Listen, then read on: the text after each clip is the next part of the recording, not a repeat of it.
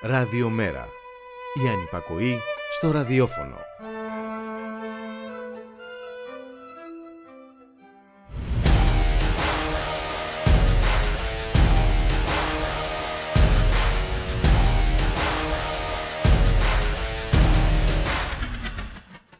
Και οι λέξεις ένιωσαν ανήμπορες και η οργή στριφογυρίζει αναζητώντας διέξοδο για να μετουσιωθεί σε δημιουργική και αποφασιστική απάντηση μέλλοντος.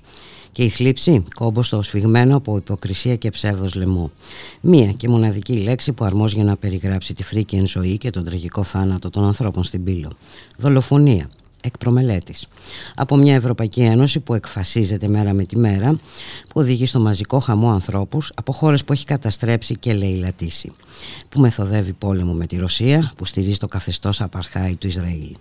Εμπροστοφυλακή αυτού του αιματήρου στρατού η Ελλάδα κρατάει τα σκύπτρα του εγκλήματος. Ο φράχτης είναι η προστασία των συνόρων της χώρας μου, είπε από την Καλαμάτα, που πήγε να καταθέσει την σκηνοθετημένη της θλίψη η πρόεδρος της δίθεν δημοκρατίας.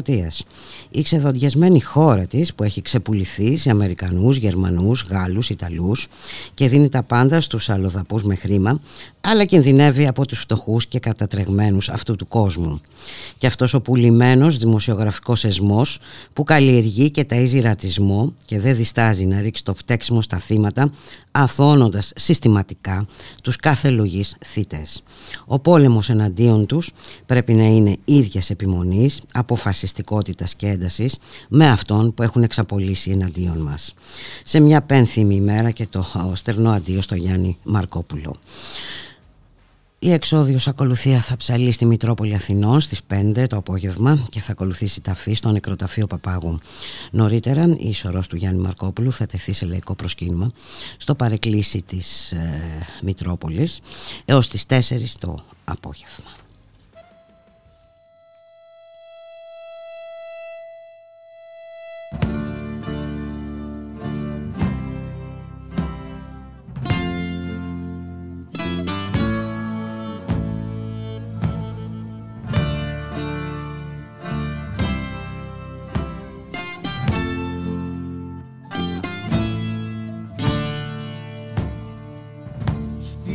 Ανάγκης στα θρανία.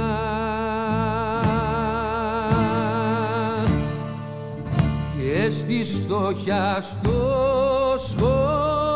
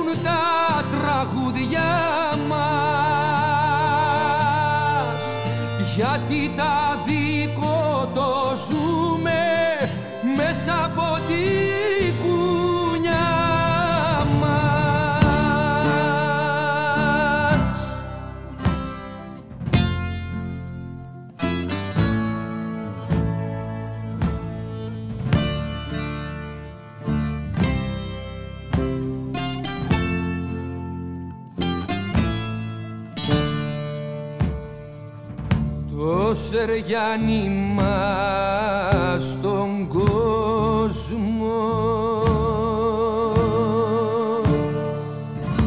Ήταν δέκα μέτρα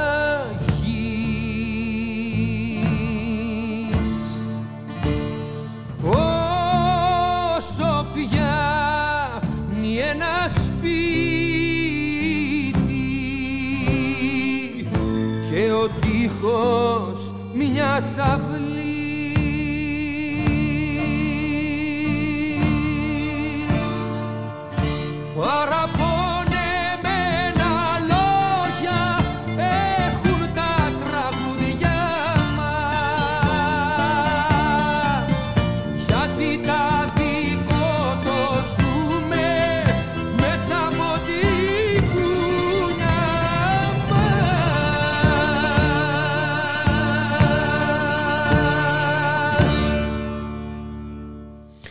κάποιοι που θέλησαν να ξεφύγουν από αυτά τα 10 μέτρα γης πνίγηκαν στα νερά της ε, Μεσογείου.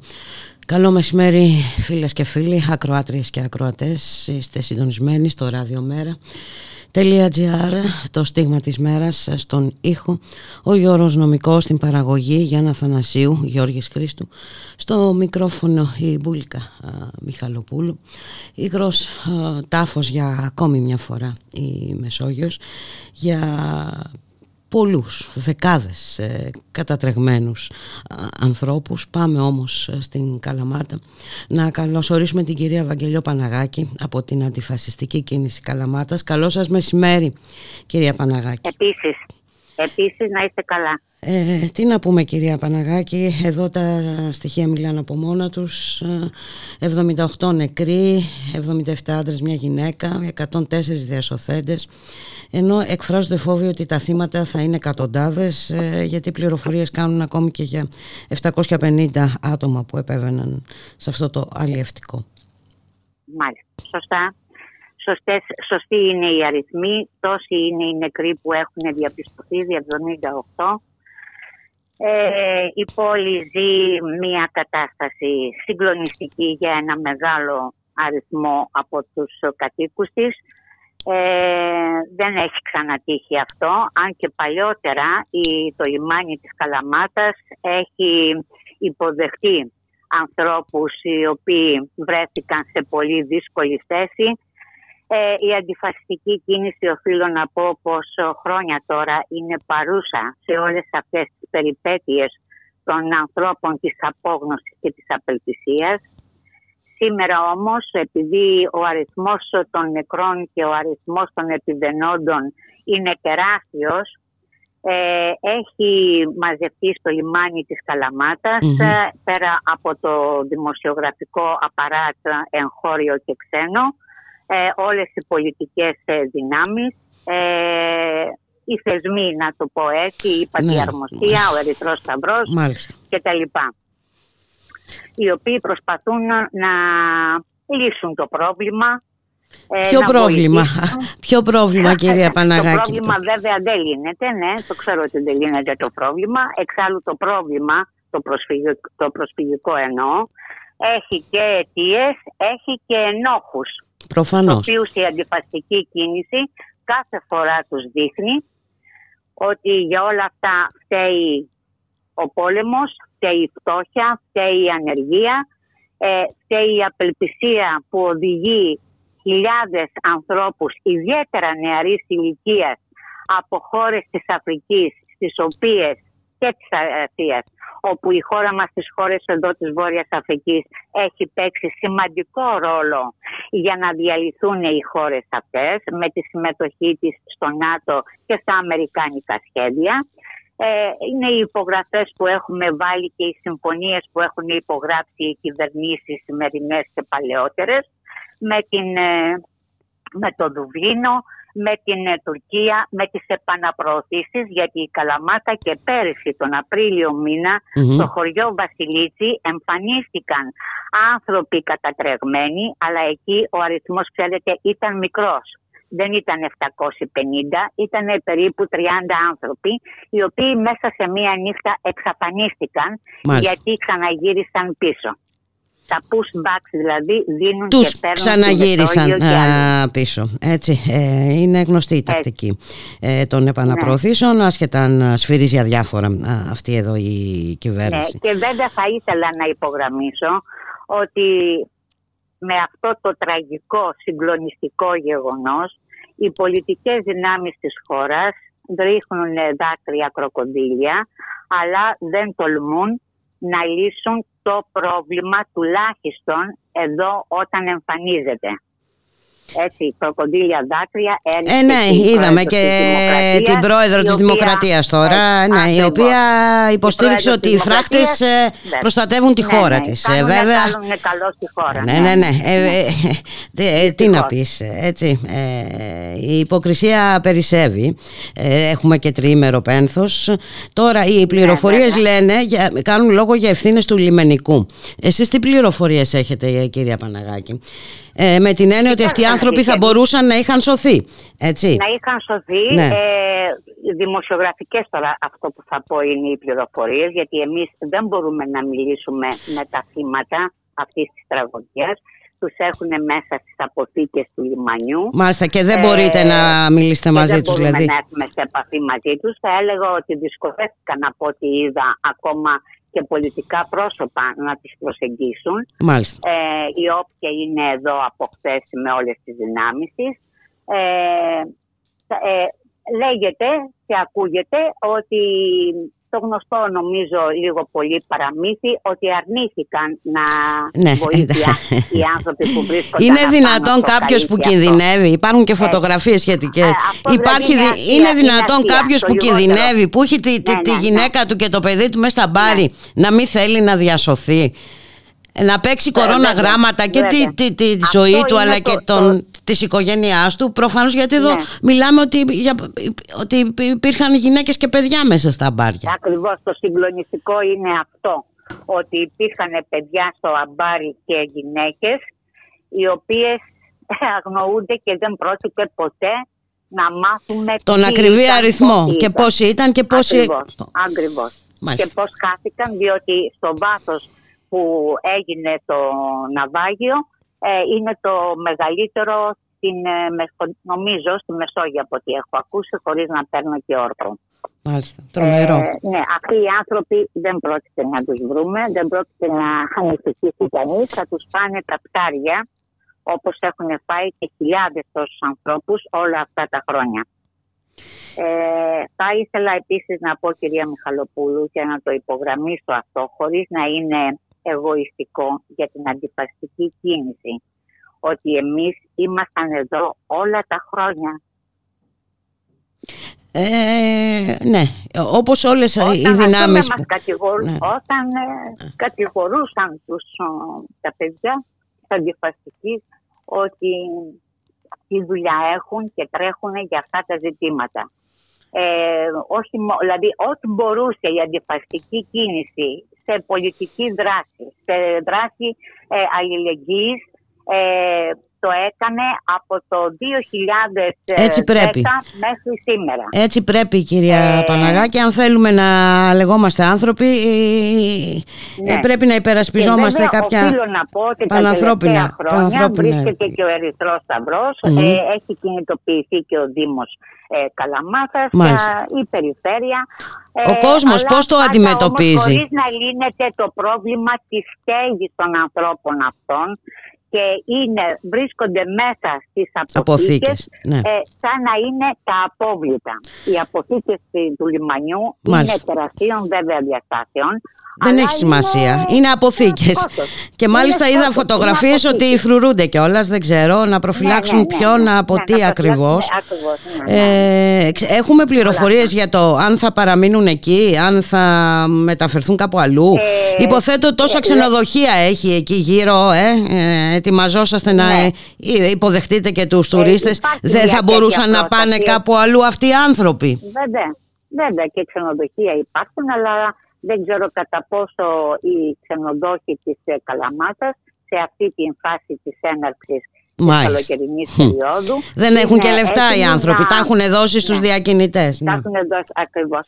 Αυτό ήθελα να υπογραμμίσω, ότι πάντα η εμπειρία μας, της αντιφασική εννοώ, ε, γιατί υπάρχουν και δικηγόροι στην αντιφασική που έχουν να συμπαρασταθούν και νομικά mm-hmm. τους πρόσφυγες και στους μετανάστες mm-hmm. ψάχνουν πάντοτε μέσα από τους εξαθλειωμένους ανθρώπους να χρεώσουν ότι αυτοί είναι οι δουλέμποροι κάποιοι από αυτούς. Ε, βέβαια, το ξέρουμε. Έχουμε δει και ανάλογες δίκες και στη Μυτιλίνη ε, και καταδίκες ε, εκατοντάδων ε, ετών.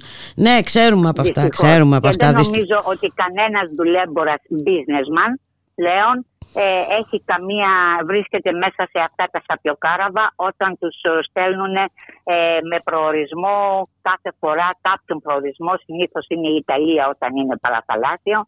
Ε, δεν έχει βρεθεί ποτέ πραγματικά η αλήθεια και πλουτίζουν εις βάρος των ανθρώπων της ε, ανάγκης και της απελπισίας.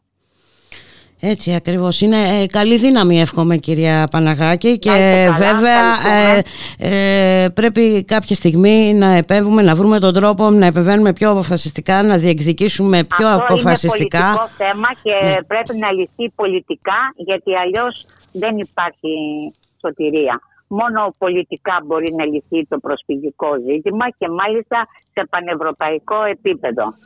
Αλλά για να αντολίσει η Ελλάδα mm-hmm. μόνη της πρέπει να έχει και την αυτονομία της και την ανεξαρτησία Α, τώρα μην ανοίξουμε αυτή την κουβέντα.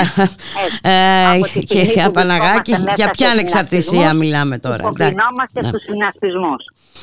Αυτό κάνουν οι επίσημες ε, Η δικιά μας δουλειά ε, είναι διαφορετική και αυτή πρέπει να κάνουμε ε, για να υποχρεώσουμε ε, κάποια πράγματα να γίνουν.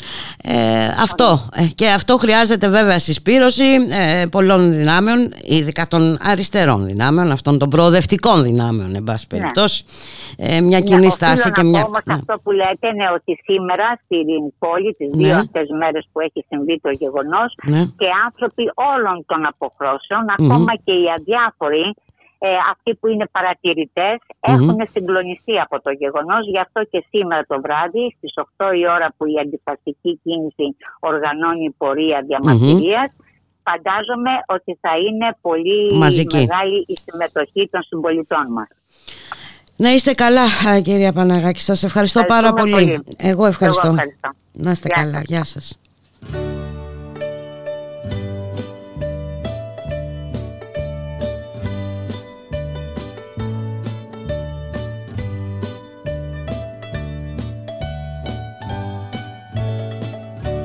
Σε ξένη χώρα μια βραδιά ευρέθηκα στα ξαφνικά. Με μια φτερούγα στην καρδιά και με πασπόρ εργάτη.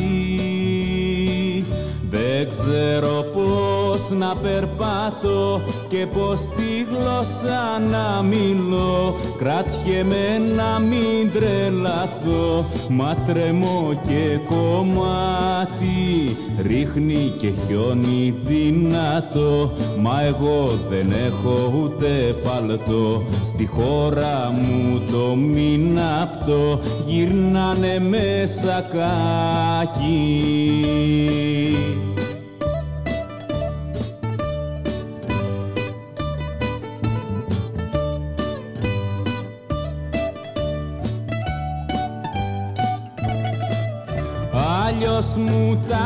στο χωριό. Εγώ δεν ήθελα να έρθω. Μου είπαν θα βρω το χρυσό Και βρήκα το φαρμάκι. Το δρόμο παίρνω το μακρύ. Η νύχτα είναι φοβερή. Και η βαλίτσα μου ανοιχτή. Την κουβαλώ στην πλάτη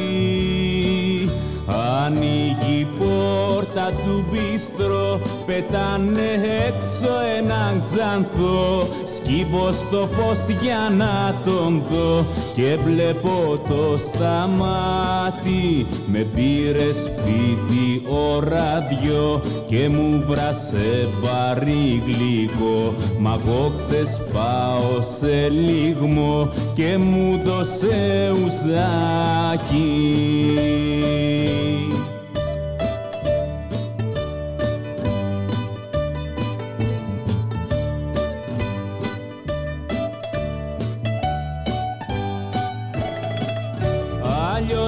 μου τα παν στο χωριό. Εγώ δεν ήθελα να έρθω. Μου είπαν θα βρω το χρυσό Και βρήκα το φαρμάκι.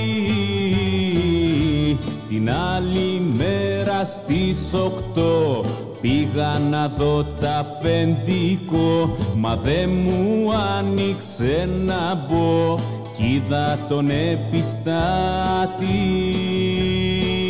κι από τις πέντε το πρωί με βάλανε μες στο κελί. Δευτέρα με Παρασκευή δίπλα σε ένα παιδάκι Δουλεύω τώρα χρόνια δυο Ξέχασα το μικρό μου γιο Και τη φτερούγα μου μάδω Σε τούτη δω την άκρη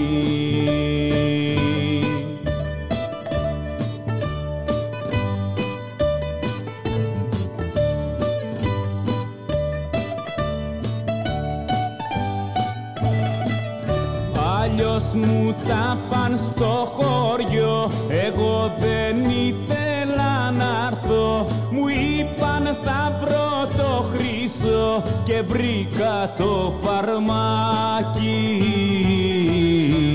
Αλλιώς μου τα παν στο χωριό. Εγώ δεν ήθελα να έρθω. Μου είπαν θα βρω το χρυσό Και βρήκα το φαρμάκι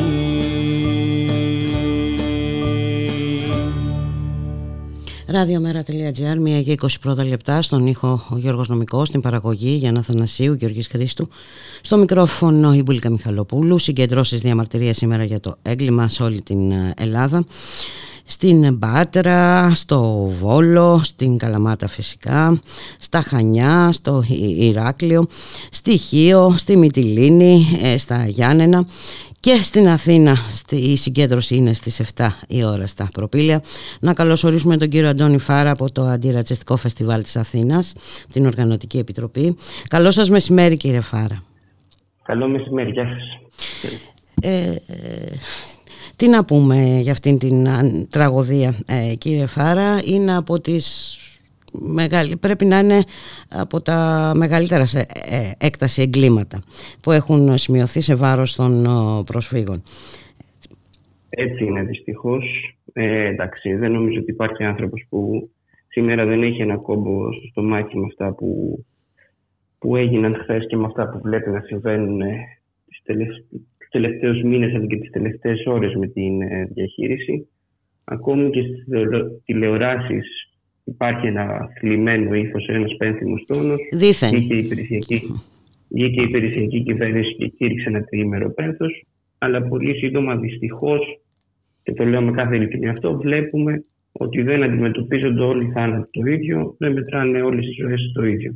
Πολύ γρήγορα και στις τηλεοράσεις και στο δημόσιο λόγο, οι άνθρωποι που είναι τα θύματα όλης αυτής της ιστορίας άρχιζουν να παρουσιάζονται ως ακόμη και οι θύτες, γιατί επέλεξαν να μεταναστεύσουν, γιατί επέλεξαν να μπουν στο καράβι και φτιάχνεται μια λογική η οποία σε πολύ μεγάλο βαθμό βγάζει λάδι, για να το πω λίγο πιο λαϊκά, τους θύτες. αυτούς που ευθύνονται για αυτή την κατάσταση. Είναι πολύ συγκεκριμένες οι ευθύνες και είναι ευθύνες δεκαετιών. Mm-hmm.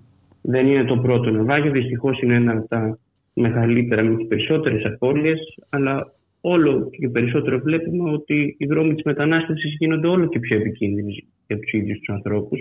Γι' αυτό ούτε το πρόβλημα της μετανάστευσης, αν είναι η μετανάστευση πρόβλημα, δεν λύνει, αλλά ούτε και την κατάσταση ε, των ίδιων των ανθρώπων δεν, δεν βελτιώνει σε τίποτα. Πρέπει επιτέλους να καταλάβουμε ότι η μετανάστευση είναι μια φυσική διαδικασία. Οι άνθρωποι μεταναστεύουν για χίλιους λόγους. Ακριβώς. Και όταν οι άνθρωποι μεταναστεύουν, δεν μπορούν να μεταναστεύσουν από την τρύπα της βελόνας. Πρέπει να βρεθούν τρόποι να ανοίξουν τα σύνορα, να βρεθούν ασφαλείς τρόποι μετακίνησης, να υπάρξει ένας, ε, μία αντιμετώπιση όλης αυτής της κατάσταση. Στα τέλη είδαμε αμέσως ότι βγήκαν να μιλήσουν για εξεταστικέ επιτροπές, θα διερευνήσουν το ζήτημα κτλ.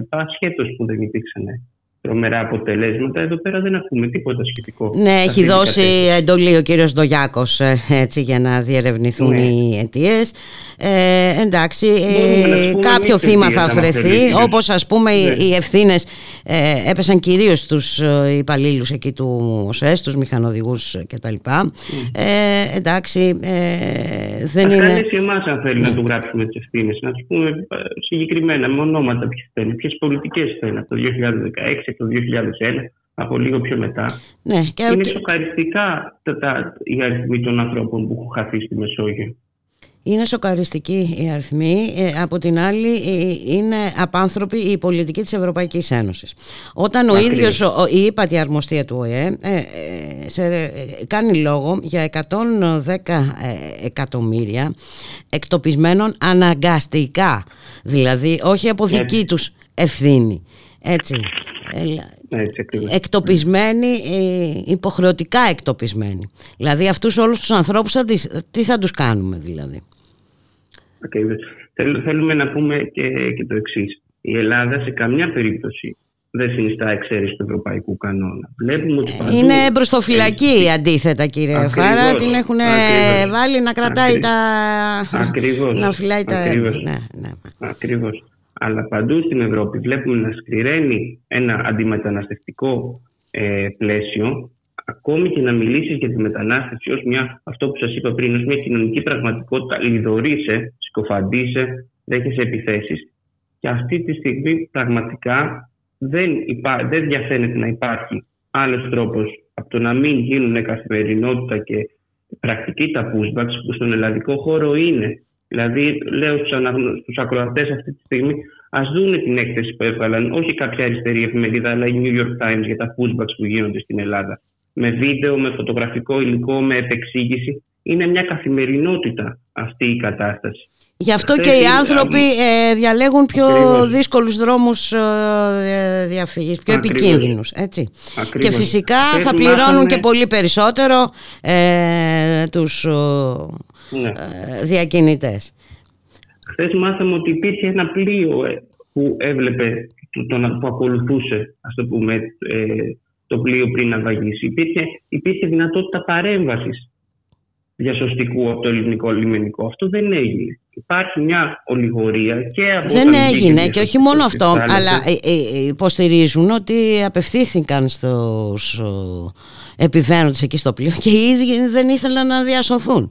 Δηλαδή ε, ε, πόσο ναι. ε, μπορεί να γίνει πιστευτό αυτό κύριε Φάρα; Ένας άνθρωπος που κινδυνεύει να μην θέλει να διασωθεί. Εντάξει. Και έτσι να είναι πάντως υπάρχουν πλαίσια λειτουργίας αυτών των πραγμάτων και δεν ρωτάει κανείς ένα πλοίο που κινδυνεύει αν θέλεις βοήθεια. Ναι, ναι, θέλεις να σε βοηθήσω. Αυτή η ρητορική είναι μια ρητορική πάνω κάτω για να περιγράψει το γεγονός ως ένα, ένα φυσικό φαινόμενο, ότι δεν μπορούσε να γίνει αλλιώς. Προφανώς και μπορεί να γίνεται αλλιώς. Προφανώς δεν θα έπρεπε το συγκεκριμένο καράβι να, να, να μπει σε αυτόν τον δρόμο, σε αυτό το δύσκολο δρόμο που έχουν συμβεί πολλά ναυάγια. Δεν θα έπρεπε να, να χρειάζονται οι άνθρωποι αυτόν τον τρόπο μετακίνησης και χίλια άλλα πράγματα που δεν θα έπρεπε. Προφανώς όμως το συγκεκριμένο ναυάγιο μπορούσε να αποτραπεί, έχει τεκμηριωθεί πλέον, είχαν μάθει πολύ νωρίτερα από το alarm phone και από ενημερώσεις για το ότι υπάρχει ένα πλοίο σε κίνδυνο στα ανοιχτά της πύλου και ολιγορήσανε με αυτές τις τραγικές ε, συνέπειες. Είναι προφανώς θέμα των πολιτικών και σε μεγάλο επίπεδο οι ευρωπαϊκές πολιτικές, η συμφωνία με την, με την Ευρωπαϊκή Ένωση και την Τουρκία, τα κλειστά σύνορα κτλ. Αλλά είναι και ζήτημα καθημερινότητας. Το λιμενικό αποφάσισε, μάλλον πήρε εντολή να μην παρέμβει, να μην παρέμβει. ή μάλλον Ακριβώς. Και απ' την άλλη έχουμε τα κροκοδίλια δάκρυα. Ε, εντάξει. Ε, κοιτάξτε, εμείς καλούμε σήμερα σε μια κινητοποίηση και θέλουμε να το πούμε αυτό. σε μια κινητοποίηση που έχει, ας το πούμε, έναν υπότιτλο να μην αναβαγίσει και η αλληλεγγύη. Έχει περάσει πάρα πολλά το, ε, το κίνημα αλληλεγγύης στους πρόσφυγες και τους μετανάστες σε αυτή τη χώρα. Και έχει περάσει και μια πολύ μεγάλη επίθεση που είναι και στο δημόσιο λόγο αλλά και στις πρακτικές, στη δυνατότητα επαφής με τους μετανάστες και με τους πρόσφυγες που είναι πάρα πολύ περιορισμένοι από το κράτος με τύχη στα κάμψ, με χίλια δυο ε, πράγματα και πρέπει σιγά σιγά ο κόσμος και όλοι μαζί να προσπαθήσουμε να καταλάβουμε, να βρούμε τρόπους που να μπορέσει να ανθίζει ξανά η αλληλεγγύη. Χρειαζόμαστε ένα κίνημα στον δρόμο για αυτό το ζήτημα. Δεν νομίζουμε ότι υπάρχει κάποια λύση. Θεσμική, ας το πούμε, πρωτοβουλία προς μια κατεύθυνση βελτίωσης των συνθηκών διαβίωσης ή των συνθηκών μετανάστευσης δεν βλέπουμε στο ορίζοντα να υπάρχει ούτε στην Ελλάδα ούτε στην Ευρωπαϊκή το αντίθετο, Ένωση. Το αντίθετο βλέπουμε δυστυχώς, ε, κύριε Φάρα.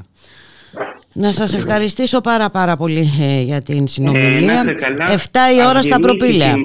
Ακριβώς. Α γεμίσει σήμερα το Σύνταγμα, τα προπήλαια, όλη η πόλη, ας κατεβούμε, αλλά ας έχουμε υπόψη μας ότι χρειάζονται πολύ ε, περισσότερα. Εμείς ως αντιρρεκτικό φεστιβάλ θα, τις επόμενες εβδομάδες που θα είναι και το ίδιο το φεστιβάλ θα έχουμε συζητήσεις, θα έχουμε δρόμενα για το ζήτημα των pushbacks και για όλα τα ζητήματα ε, που λίγο πολύ περιγράψαμε πριν αλλά το κυριότερο είναι τι κάνουμε σε επίπεδο καθημερινότητας και σε επίπεδο οργάνωσης στο επόμενο διάστημα. Χρειάζεται πολλή δουλειά και χρειάζεται δουλειά αλληλεγγύης. Έτσι ακριβώς είναι. Σας ευχαριστώ πάρα πολύ. Να είστε καλά. Να είστε καλά. Γεια σας. Γεια χαρά.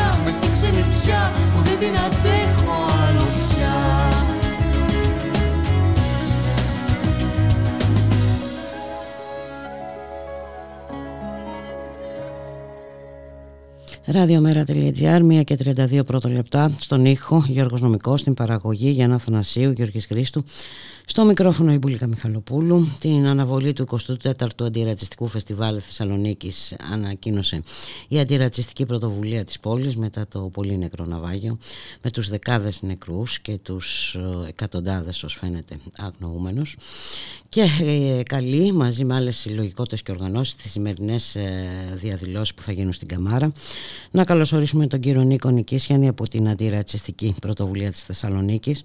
Καλό μεσημέρι κύριε Νικήσιανη. Καλό μεσημέρι όσο μπορεί να είναι. Όσο, όσο μπορεί να είναι αυτό το μεσημέρι, καλό, αλλά και οι επόμενες ε, μέρες. Ε, ναι. Μιλώντας νωρίτερα με τον κύριο Φάρα από το Αντιρατσιστικό Φεστιβάλ ε, Θεσσαλονίκης, ε, Αθήνας.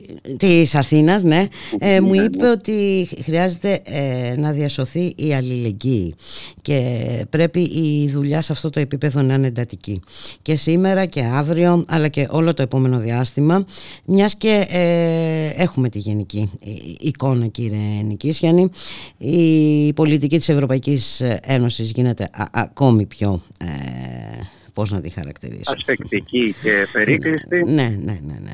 Και βέβαια ε, εδώ οι, οι δηλώσεις, οι προθέσεις ε, της κυβέρνησης, της πρώην κυβέρνησης που φουλιδοξή είναι και η επόμενη είναι, είναι δεδομένες, είναι γνωστές. Έτσι. Έτσι. Έτσι ε, να το πιάσω τότε από εκεί που το άφησε ο Αντώνης ε, ο Φάρας. Ε, δεν, ε, δεν υπάρχει καμιά διέξοδο που να υπερασπίζεται το στοιχειώδες πια δικαίωμα στη ζωή πέρα από αυτή την, της καθολικής σύγκρουσης ε, με όλη αυτή την πολιτική. Ε, ξέρετε υπάρχουν πάρα πολλοί άνθρωποι που ειλικρινώς στεναχωριούνται, ειλικρινώς πενθούν. Δεν μιλάω τώρα για το για την κοροϊδία του εθνικού πένθους ε, ναι, που κηρύσσει το ίδιο κράτος που στείλει το φράκτη στο, στον Εύρο και κλείνει τα σύνορα στο Αιγαίο ώστε να αναγκάζει τους ανθρώπους να ακολουθούν τέτοιες ε, επικίνδυνες διαδρομές, να τους οθεί δηλαδή σε τέτοια, ε, σε τέτοια πολύ νεκρά δυστυχήματα. Δεν μιλάω για αυτό το απολύτως υποκριτικό πένθος.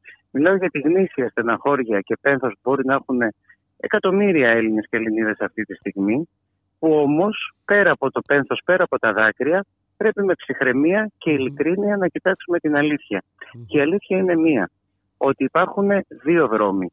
Ο ένας ο δρόμος της ασφαλούς διέλευσης των προσφύγων, των ανοιχτών συνόρων, του ασύλου και της αλληλεγγύης ε, και ο δεύτερος δρόμος των κλειστών συνόρων που αναπόφευκτα θα οδηγεί κάθε τόσο σε τέτοια τραγικά αποτελέσματα. Δεν υπάρχει μέση οδός απέναντι σε αυτό. Οι άνθρωποι θα συνεχίζουν να μεταναστεύουν και να φεύγουν πρόσφυγες όπως κάνουν από τη δημιουργία του ανθρώπινου είδους. Έτσι ακριβώς. Και για πολλούς λόγους. Ε. Για πολλούς λόγους τους οποίους όχι μόνο δεν μπορούμε να κρίνουμε αλλά οι οποίοι είναι τόσο ισχυροί που αναγκάζουν αυτούς τους ανθρώπους να αναλαμβάνουν γνώση τους τέτοιους μεγάλους κινδύνους, κινδύνους. και για τους ίδιους και για τις οικογένειές τους. Ε, είναι, ε, συγγνώμη τώρα αν πήρα πολύ το λόγο, απλώς καταλαβαίνει, είμαστε όλοι πολύ φορτισμένοι. Είναι βαθιά υποκριτικό νομίζω να μιλάμε, να καταγγέλουμε τους διακινητές, εμείς όχι, ή, ή όσοι το κάνουν τέλος πάντων, να καταγγέλουν τους διακινητές ως δουλεμπόρους, λες και οι άνθρωποι που επιλέγουν να φύγουν πρόσφυγες δεν ξέρουν που πάνε, είναι υποχείρια τους εκμεταλλεύονται οι επιτίδοι και τους φορτώνουν με το ζόρι σε σαπιοκάραβα. Mm. Αυτή είναι η επίσημη αφήγηση και του ελληνικού κράτους, αλλά και της ε, ακροδεξιάς ε, και της δεξιάς και όλης της Ευρωπαϊκής Ένωσης συνολικά. Αυτό κατά τη γνώμη μου είναι ακόμα πιο ρατσιστικό και πώς το λένε υποτιμητικό από την ευθεία αντιπαράθεση με τους πρόσφυγες ως εισβολής. Εγώ να σας πω, σέβομαι πολύ περισσότερο μια γνήσια ακροδεξιά άποψη που λέει οι πρόσφυγες είναι εισβολείς και θέλουν να λιώσουν τον ευρωπαϊκό πολιτισμό και τους στέλνουν ε, για να μας ε, καταλάβουν. Το σέβομαι ότι τουλάχιστον αναγνωρίζει στους πρόσφυγες ότι είναι ενεργοί άνθρωποι που σέβονται τις, που κάνουν τις επιλογές τους σύμφωνα με, το δικό, με τη δικιά τους λογική παρά αυτή την ε, υποκριτική και ε, βαθιά υποτιμητική αντίληψη ότι οι πρόσφυγες είναι υποχείρια που τους ε, εκμεταλλεύονται οι διακινητές. Αυτή η αντίληψη αποανθρωποιεί τους πρόσφυγες. Τους θεωρεί κάτι λιγότερο από ανθρώπους τους θεωρεί παιδιά, ζώα, δεν ξέρω, που κάποιοι ε, παραφέρουν και τους βάζουν στα καράβια. Ε, κύριε Γιάννη μα όλη η πρακτική ε, αυτό δείχνει. Έτσι, ε, το πώς θεωρούν αυτούς τους ε, ανθρώπους. Εν αντιθέσει με κάποιους άλλους, έτσι, ε, αλλοδαπούς, ε, που έχουν λεφτά. Μην ξεχνάμε τώρα την περίπτωση της Χρυσής Βίζας, μην ξεχνάμε. Ε, υπάρχουν στοιχεία έτσι, έτσι, που λένε ότι. Αυτοί έρχονται συνειδητά, οι άλλοι τους φορτώνουν με το ζόρι του ναι, ναι, ναι, ναι. Αλλά για αυτούς είναι ανοιχτές όλες οι πόρτες. Ε, για τους άλλους είναι τα πάντα κλειστά. αν έχει πολλά λεφτά, αν έχεις πολλά λεφτά, είσαι άνθρωπος που μπορείς να αποφασίσει τη μοίρα Αν έχεις λίγα λεφτά, είσαι ένα ζώο που σε φορτώνει δουλέμπορη με το ζόρι σε καράβι. Ε, Τέλος πάντων, συγγνώμη για, τη, για την ένταση. Ε, Εντάξει, είναι λογική. Να λέω, λοιπόν, είναι ότι με αυτή την κατάσταση θα πρέπει να κοιτάξουμε όλους τους ανθρώπους, ακόμα και αυτούς που αμφιταλαντεύονται, που, που θρυνούν, που επενθούν ειλικρινά για το ναυάγιο, αλλά έχουν προβληματισμούς σε σχέση με, την, ε, με τα ανοιχτά σύνορα. Λένε ότι πρέπει να υπάρχει ένα όριο κτλ. Πρέπει να φυλάμε τα σύνορά τους και να εξηγήσουμε αυτό που έλεγα πριν, ότι υπάρχουν δύο δρόμοι. Είτε ανοιχτά σύνορα, ασφαλή mm-hmm. διέλευση για τους πρόσφυγες και τους μετανάστες που ούτως ή άλλως θα προσπαθούν να μετακινηθούν για να σωθούν ή για να ζήσουν καλύτερα. Το κάνανε εδώ και χιλιάδες χρόνια, θα συνεχίσουν να το κάνουν. Δεν υπάρχει αυτή τη στιγμή καμία και μάλιστα, τρόπος, να το πούμε, όχι δεν υπάρχει. Ε, ναι, ασφαλούς ε, μετανάστευσης, νόμιμης και ασφαλούς μετανάστευσης. Δεν επιλέγουν οι άνθρωποι να έρθουν παράνομα είναι ο μόνος τρόπος που μπορούν να το κάνουν. Τους αναγκάζουν οι ευρωπαϊκοί και οι ελληνικοί νόμοι να το κάνουν. Και να μην ξεχνάμε λοιπόν ότι μέσα σε όλους τους άλλους λόγους που υπάρχουν, ε, πλέον υπάρχουν ε, λόγοι εκτοπισμού και λόγω αλλαγής του περιβάλλοντος, λόγω κλιματικής κρίσης. να μην το ξεχνάμε και αυτό, γιατί ε, μεγάλο αναμένεται να είναι το κύμα μετανάστευσης και λόγω ε, αυτών των ε, αλλαγών τις οποίες ζούμε ε. έτσι δεν επειδή συμβαίνει να είναι και δουλειά μου αυτό να θυμηθούμε ότι ε. πέρσι το, το Μπακλαντές πλημμύρισε ε, λόγω τέλος πάντων με φαινόμενα που συνδέονται με την κλιματική κρίση. Όχι πλημμύρισε μια περιοχή, πλημμύρισε η χώρα mm-hmm. των μερικών εκατοντάδων εκατομμυρίων και καταστράφηκαν όλη, όλη τους η αγροτική παραγωγή. Και εν πάση περιπτώσει και να εξηγήσουμε ότι όλοι εν δυνάμει ε, είμαστε μετα... Μπορούμε, μπορεί να γίνουμε μετανάστες. Έχουμε υπάρξει και στο παρελθόν. Ε, πώς θα γίνει τώρα; Ε, ε, εδώ στη, στην Βόρεια Ελλάδα που μιλάμε για παράδειγμα δεν υπάρχει οικογένεια που να μην έχει μια προσφυγική μεταναστευτική καταγωγή. Όταν ήρθαμε το 20 ήμασταν τουρκόσποροι όταν ήρθαν οι πόντοι το 20, τη δεκαετία του 20, τους αντιμετώπισαν με τον ίδιο ρατσισμό που αντιμετωπίζουμε τώρα τους πρόσφυγες και πάμε πάνω προς τα πίσω στην ιστορία συνεχίζεται αυτό για πάντα. Αυτό λοιπόν που λέμε είναι ότι οι άνθρωποι μεταναστεύουν, γίνονται πρόσφυγες, αναγκάζονται από τις συνθήκες ή ακόμα και το επιλέγουν και θα συνεχίσει. Έχουμε λοιπόν σαν κοινωνίες δύο επιλογές. Είτε ανοιχτά σύνορα και ασφαλής διέλευση, και δικαιώματα, είτε θάνατη, μαζική θάνατη στα σύνορα. Δεν υπάρχει μέσος τρόπος. Και βέβαια... Αν φυλάσσουμε τα σύνορα γίνεται στον Εύρο και στο Αιγαίο, οι πρόσφυγες θα οθούνται ε, από εμάς, από, από τις δικά μας κράτη, από τις δικές μας πολιτικές, θα οθούνται σε όλο και πιο επικίνδυνες διαδρομές και θα πνίγονται. Πρέπει να το καταλάβουμε αυτό. Είτε ανοίγουμε τα σύνορα για τους πρόσφυγες, είτε να πούμε ε, με ειλικρίνεια καλώς πνίγονται 600 παιδιά. Δεν υπάρχει ενδιάμεση λύση σε αυτά τα δύο. Και βέβαια δεν πρέπει, δεν πρέπει η οργή, ε, η οργή μας, η δικαιολογημένη οργή, απόλυτα δικαιολογημένη, αυτή, να κοπάσει. Ε, κύριε Νικήσιαν, αυτή είναι μια δουλειά ε, συνεχής, έτσι ε, πρέπει να είναι ε, επίμονη, πρέπει να υπάρχει μεγάλη συσπήρωση δυνάμεων. Έτσι, και είναι και μια δουλειά πολιτικά και κοινωνικά δύσκολη, ας το πούμε και αυτό. Δηλαδή, είναι ένα θέμα που είναι ε, μειοψηφικής απένθησης ε, στην κοινωνία και τα χρόνια μετά το 2015 εξαιτίας και όλης της κατάστασης ακόμα πιο μειοψηφικής και θέλει θάρρος, και αυτό οφείλουμε να το αναγνωρίζουμε, σε όλες τις συλλογικότητες που τολμάνε σε αυτή τη συνθήκη και σε αυτό το συσχετισμό να λένε τα πράγματα με το όνομά τους. Είναι, είναι κάτι που πρέπει να το αναγνωρίζουμε και να φέρουμε σε όλες τις συλλογικότητες και τις πολιτικε και τις κοινωνικές. Ε, κύριε Νικήσιανη, το κάλεσμα σήμερα στην Θεσσαλονίκη είναι... Ναι, ε, καταρχάς να πω ότι μας πλήγωσε πολύ η απόφαση να αναβάλουμε το φεστιβάλ αλλά εκτιμήσαμε ότι αυτή τη στιγμή αναγκαστικά η προτεραιότητά μας είναι ο δρόμος. Το φεστιβάλ έχει εκ των πραγμάτων ένα χαρακτήρα γιορτής. Είναι πολιτική εκδήλωση. Αναδεικνύει ακριβώς αυτά τα ζητήματα εδώ και 25 χρόνια. Αλλά στο χαρακτήρα του είναι να είναι και μια γιορτινή συνάντηση των ανθρώπων ε, και αφορά επίσης και πολλά άλλα θέματα. Έχει μια συμπεριληπτικότητα, ένα πλουραλισμό που θα χανόταν αυτός ο χαρακτήρας μέσα σε αυτή την ε, τραγική κατάσταση. Θα γίνει όμως. Λοιπόν θα γίνει, αναβάλλεται. Ναι, ναι. θα γίνει. Αναβάλλεται κάποια άλλη στιγμή με ηρεμία. Ε, θα το κάνουμε. Δεν σημαίνει ότι μετά από δύο εβδομάδες δεν θα μας βαραίνουν οι 500 νεκροί. Αλλά όπως μας βαραίνουν και οι χιλιάδες νεκροί που υπήρξαν τα προηγούμενα χρόνια. Mm-hmm. Όμως αυτές τις μέρες που ακόμα βγάζουν σακούλες δεν θα βγάλουν καν ακόμα τραγικότερο, δεν θα βγάλουν καν τους νεκρούς από εκεί που βρίσκονται. Ε, δεν μπορούμε να κάνουμε το φεστιβάλ με το χαρακτήρα που θέλουμε. Ε, βγαίνουμε στον δρόμο, καλούμε έξι ώρα εδώ στη Καμάρα, στη Θεσσαλονίκη, μαζί με όλες ε, τις συλλογικότητες του αντιρατσιστικού κινήματος, σε μια ενιαία συγκέντρωση έξι, κάποιοι, εφτά, κάποιοι ήταν απλώς θέμα ώρας αυτό. Ελπίζουμε να γίνει μια μεγάλη ενιαία και μαχητική διαδήλωση το βράδυ θα κάνουμε μια συνέλευση στο χώρο του που θα γινόταν το φεστιβάλ για να οργανώσουμε τις επόμενες δράσεις. Και προχωράμε όσο μπορούμε να αντισταθούμε σε αυτό το ζώο. Να είσαστε καλά, καλή δύναμη ε, και θα τα ξαναπούμε κύριε Νικήσια. Σας ευχαριστούμε για το να είστε βήμα. Καλά. Να είστε καλά. Να είστε καλά, καλή συνέχεια. Μιλώ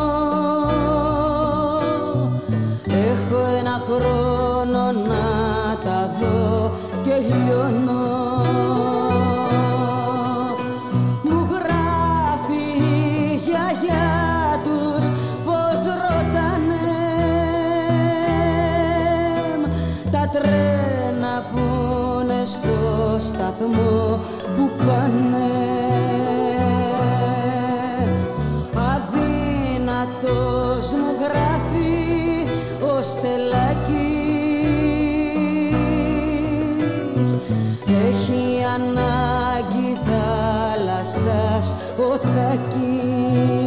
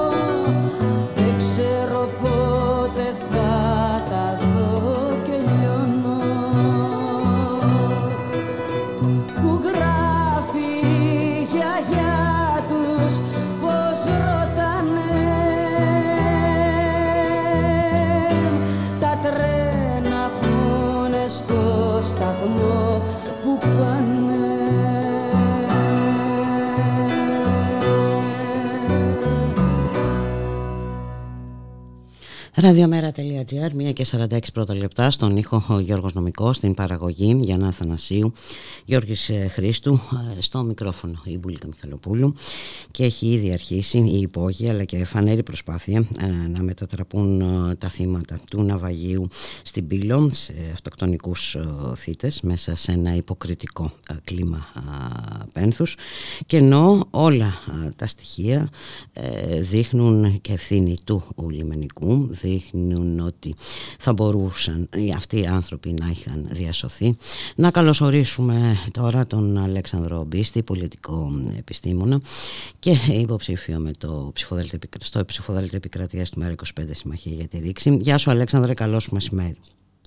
Καλησπέρα, Βουλίκα. Ε, τι να πρωτοσχολιάσει κανείς ε, θα μπορούσαμε να το χαρακτηρίσουμε και ε, ένα προδιαγεγραμμένο έγκλημα όπως τόσα άλλα που έχουν προηγηθεί. Αλλά είναι, ο αριθμός βέβαια είναι σοκαριστικός. Ε, όλα δείχνουν ότι οι νεκροί θα είναι πολύ παραπάνω έτσι από 78 και ε, όλα αυτά αντιμετωπίζονται από την ε, πολιτεία ε, τελείως ε, υποκριτικά. Έχουμε ένα τρίμερο πένθος. Θα ήθελα να σχολιάσει και την ε, παρουσία της ε, Προέδρου της ε, Δημοκρατίας, Αλέξανδρα. Ναι, όπως είπες, είναι μια προδιαγεγραμμένη, ένα προδιαγεγραμμένο έγκλημα που θα μπορούσε να το, να την ονομάσει κανείς και μια προδιαγεγραμμένη κρατική δολοφονία. Ε, μια δολοφονία που βαραίνει τις κυβερνήσεις που έχτισαν και διατήρησαν τους φράχτες και τους υποστήριξαν, που βαρύνει τις κυβερνήσεις που υπέγραψαν και εφάρμοσαν την κατάπτυστη Συμφωνίας Ευρωπαϊκής Ένωσης Τουρκίας, που έκαναν και υπερασπίστηκαν τις επαναπροωθήσεις που έχουμε δει με αμέτρητα ντοκουμέντα που τις επιβεβαιώνουν. Τις κυβερνήσεις που παρότι όπως η ίδια η Frontex ενημέρωσε εντόπισαν και παρακολουθούσαν από το βράδυ της Τρίτης το Σαπιοκάραβο ε, στο πέλαγος. Το μόνο τους μέλημα ήταν να το απομακρύνουν από την ελληνική περιοχή ευθύνη έρευνας και διάσωσης. Τις κυβερνήσεις που ανέχονται τα ανοιχτά σύνορα και τους, για τους κατόχους Golden Visa και πνίγουν τις γης του κολλασμένους είναι μια, ε, ένα πλαίσιο της ε, σύγχρονης Ευρώπης φρουρίου που ε, δεν μπορεί παρά να οδηγεί σε τέτοιου τύπου εγκλήματα. Πριν από 10 χρόνια είχαμε το συγκλονιστικό ναυάγιο της Λαμπεντούζα με περισσότερους από 360 νεκρούς το 2013 ε, και άγνωστο πόσους αγνοούμενους. Σήμερα μιλάμε πιθανότατα για ε, μια ακόμα μεγαλύτερη τραγωδία από εκείνη. Ε, οι μαρτυρίες κάνουν λόγο για πάνω από 500-600 αγνοούμενους, άρα καταλαβαίνουμε ποιος μπορεί να είναι ο τελικός απολογισμός. Ε, Νομίζω ότι τα πράγματα είναι αρκετά ξεκάθαρα αν δεν θέλει κανείς να εθελοτυφλεί. Mm-hmm. Εδώ και τουλάχιστον χίλια χρόνια η Ευρώπη ως κατεξοχήν υπεριαλιστική και απεικιοκρατική δύναμη εξήγαγε μετανάστες σε όλα τα μήκη και τα πλάτη του πλανήτη, κατακτούσε χώρες μακρινές, εκμεταλλευόμενοι τους πληθυσμούς τους, απομυζώντα τους πόρους του, ναι. των χωρών τους προς όφελος της ευημερίας των δικών της λαών. Τώρα οι πόροι στερεύουν, οι λαοί της Ευρώπης γερνάνε και φτωχαίνουν και οι ηγεσίες της Ευρώπης νομίζουν ότι με ακροδεξιές πολιτικές και με αντιλήψεις που υψώνουν τύχη ε, αποκλεισμού θα διασφαλίσουν τα παλιά μεγαλεία αποτρέποντας τις μεταναστευτικές ροές. Ε, στην πραγματικότητα, ε, αυτό που συμβαίνει είναι ότι η Ευρώπη διαπράττει ένα τεράστιο έγκλημα ιστορικών διαστάσεων απέναντι στην ανθρωπότητα.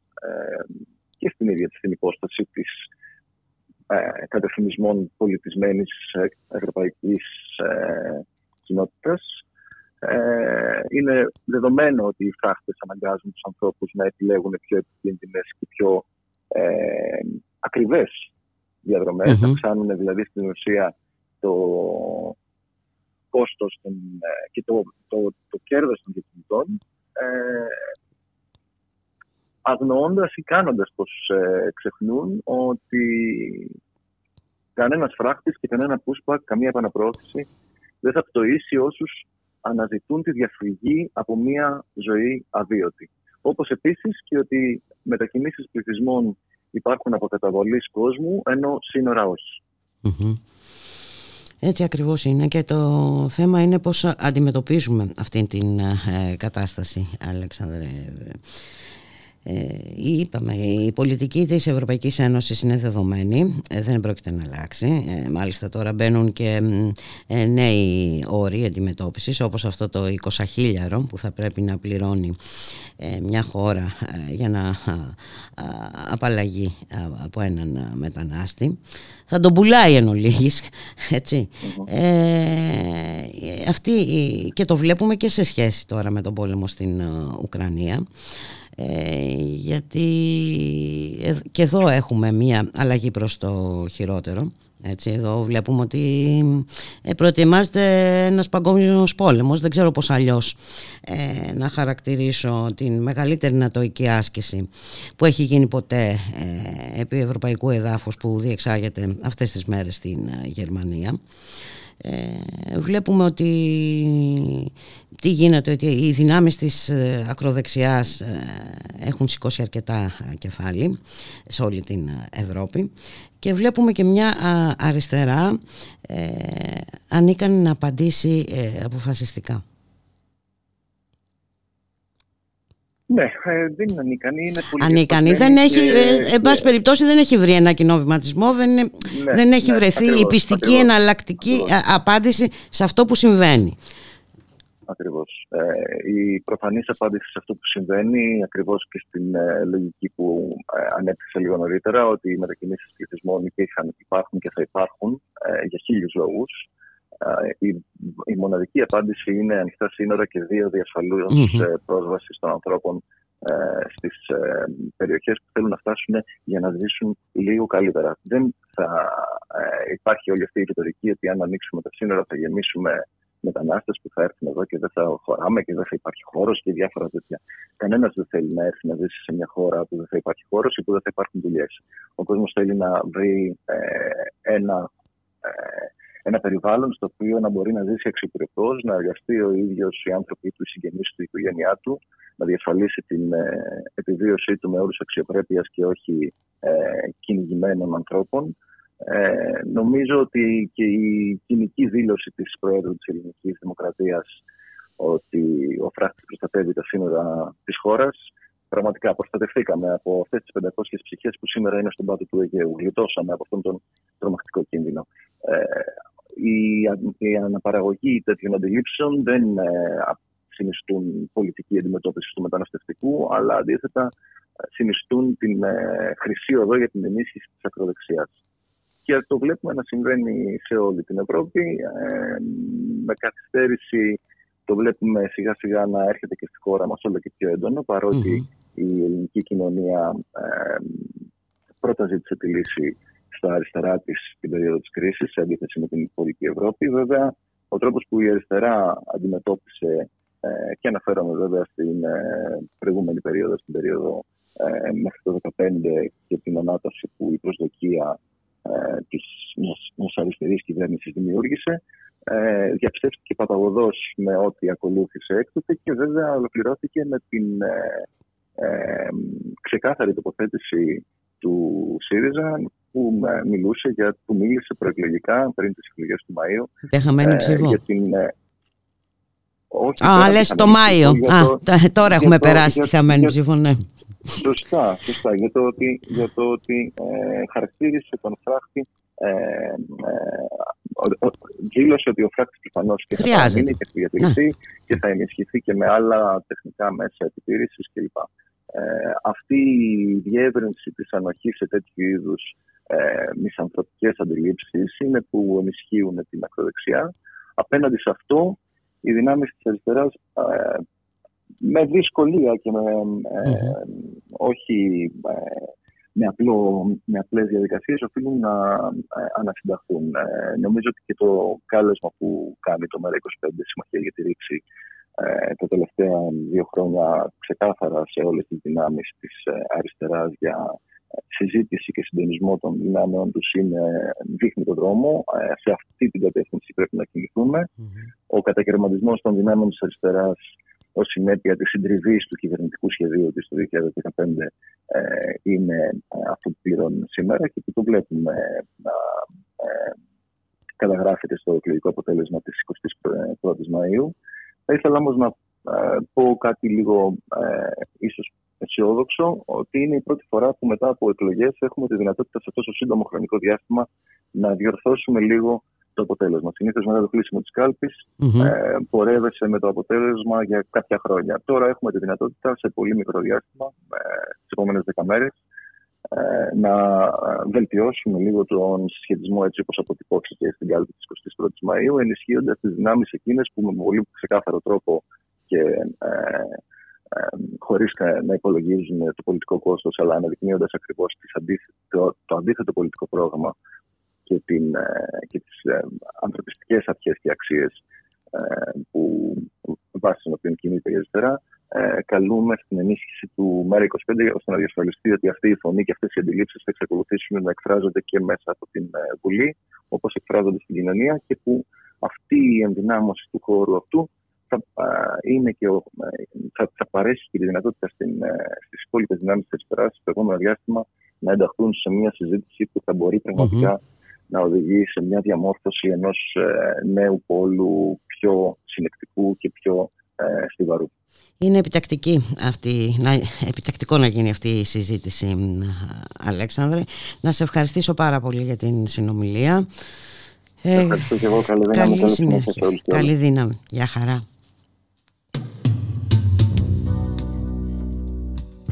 Τώρα μηδέν και εσύ μονάχος τριγυρίζεις Πες μου τι βρίζεις, σε ποιον ελπίζεις; Στο ίδιο θέμα αγωνίζομαι κι εγώ. Να πολεμήσω, να πολεμήσω.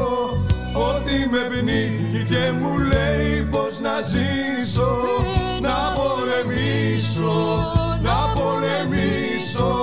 Ότι με πνίγει και μου λέει πως να ζήσω. Ώρα μηδέν στη Απόψε δε μας σώζουνε τα αστεία. Ότι πιστέψαμε το άρπαξε η μπόρα Όλα τελειώνουν ή αρχίζουν τώρα.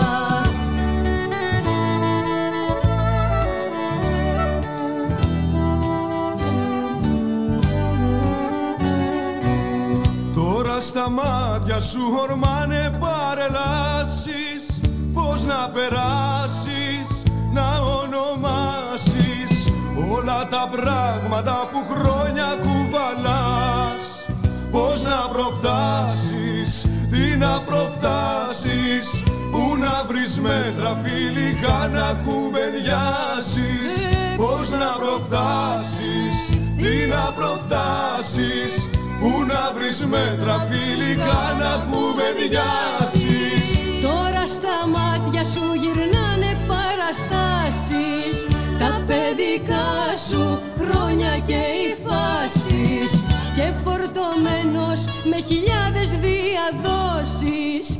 Τα όνειρά σου πώς να ξεπληρώσεις.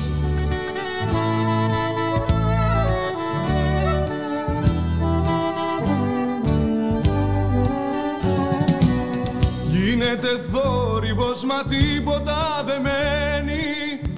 Είμαστε ξένοι, είμαστε ξένοι. Νύχτες πολύχρωμες κι εγώ να προσπαθώ Να πολεμήσω, να πολεμήσω. Ότι με πνίγει και μου λέει πως να ζήσω Να πολεμήσω, να πολεμήσω Ότι με πνίγει και μου λέει πως να ζήσω. Είναι ο θόρυβος που άλλαξε το χρόνο. Πιο πέρα απ' τη χαρά και από το πόνο. Ό,τι πιστέψαμε το άρπαξε η μπόρα Όλα τελειώνουν ή αρχίζουν τώρα. Γεια σας, είμαι η Πάολα Ρεβενιώτη.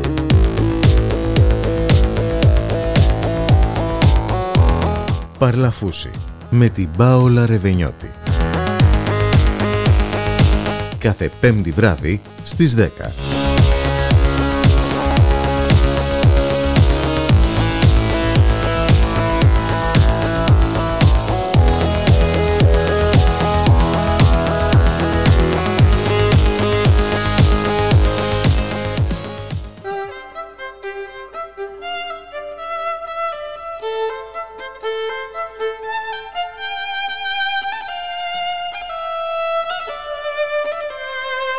Ραδιομέρα.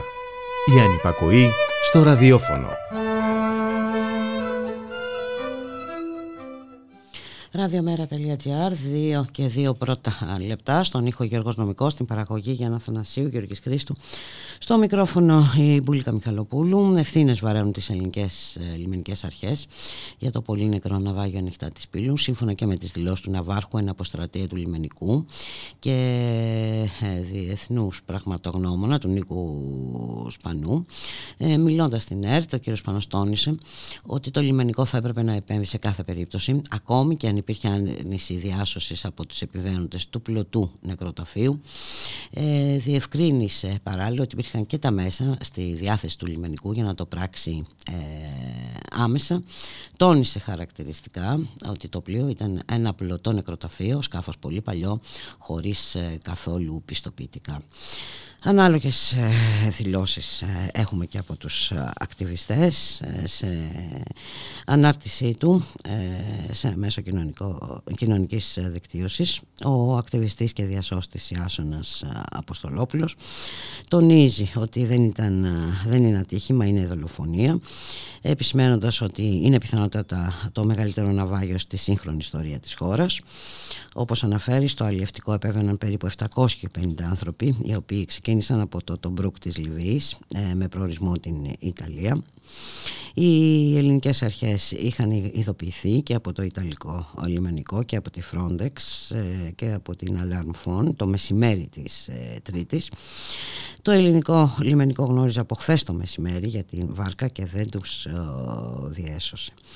Ε, σημειώνοντας ότι το παράκτιο περιπολικό σκάφος του λιμενικού έφτασε δίπλα και απλά τους κοιτούσε. Η δικαιολογία, οι πρόσφυγες δεν ήθελαν να διασωθούν. Α, ανάλογη Επισήμανση είχαμε και από την Μαροκινο-Ιταλίδα κοινωνική λειτουργό και ακτιβίστρια Ναουάλ ε, Σουφή η οποία είχε διαρκή επικοινωνία με τους επιβαίνοντες στο σκάφος και ειδοποίησε τις Ιταλικές και ελληνικές αρχές πολλές ώρες ε, πριν ε, το ναυάγιο.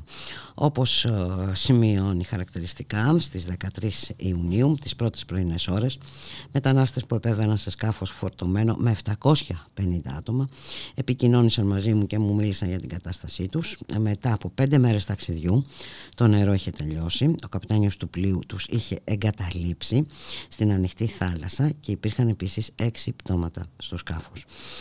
Οι μετανάστες ε, δεν γνώριζαν ακριβώς που βρίσκονταν αλλά χάρη στο άμεσο εντοπισμό τηλεφώνου μπόρεσα να μάθω την ακριβή τους θέση και να ειδοποιήσω τις αρμόδιες αρχές.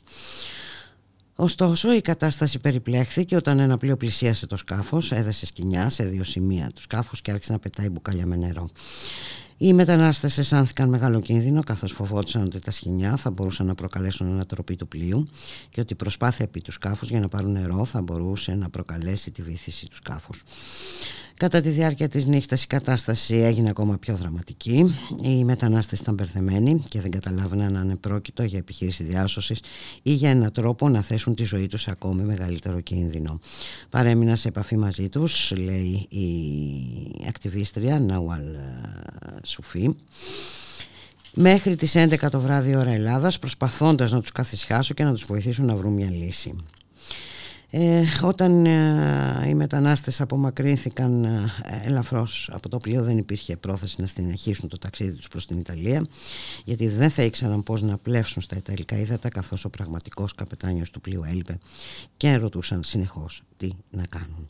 Χρειάζονταν οπωσδήποτε βοήθεια στα νερά που βρίσκονταν και αν μου είχαν εκφράσει την πρόθεσή τους να συνεχίσουν το ταξίδι τους προς την Ιταλία προφανώς θα είχα στείλει ενημέρωση στη Μάλτα, την Ελλάδα και την Ιταλία αλλά οι μετανάστες δεν είπαν ποτέ κάτι τέτοιο.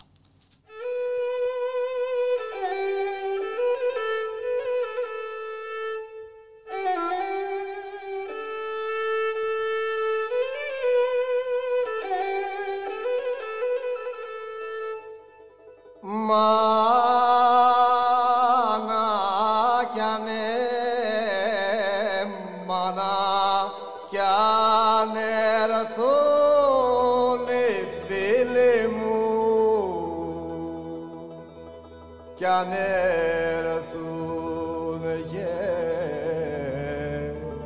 κι αν έρθουν γε δικοί μας, η γε δικοί μας, να μην τους πεις, να μην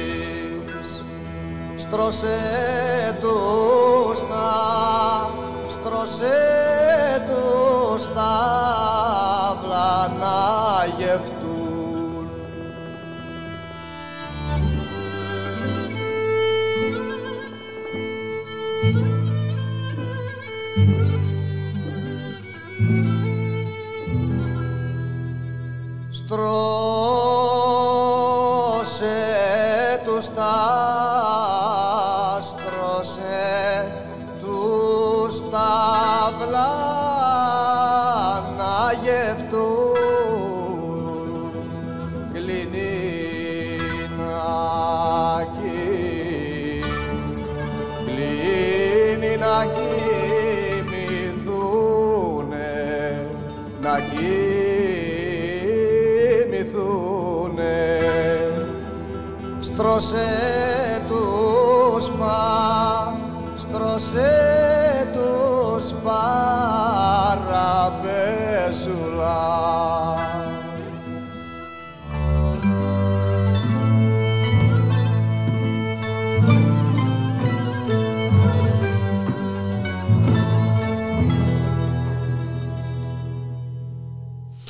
Ραδιομέρα.gr, 2 και 9 πρώτα λεπτά στον ήχο Γιώργος Νομικός, στην παραγωγή Γιάννα Θανασίου, Γιώργης ε, Χρήστου. Στο μικρόφωνο η Μπουλίκα Μιχαλοπούλου και πάμε στην ε, Πύλο, ε, αντιπροσωπεία του ΜΕΡΑ 25 Συμμαχία για τη Ρήξη βρίσκεται εκεί. Να καλωσορίσουμε τον Κρήτονα Αρσένη. Ε, Κρήτονα, καλό μεσημέρι. Καλό μεσημέρι, Μπουλίκα. Καλό μεσημέρι στι ακροάτρε και στους ακροατές μας. Εσύ θα μας μεταφέρεις ε, την εικόνα από εκεί. Έχουμε τα δεδομένα, ε, ξέρουμε πόσοι είναι νεκροί, ξέρουμε πόσοι έχουν διασωθεί. Υπάρχουν ε, βάσιμες υποψίες ότι οι νεκροί θα είναι πολύ περισσότεροι, γιατί γίνεται λόγος ακόμη και για 750 άτομα που επέβαιναν στο αλλιευτικό. Ναι, και από την ε, επικοινωνία μας, τη συνάντησή μας με την, την ηγεσία του λιμενικου αυτό μας επιβεβαίωσε ότι μπορεί μέχρι και 750 άτομα να επέβαιναν στο, ε, στο συγκεκριμένο αλληλευτικό.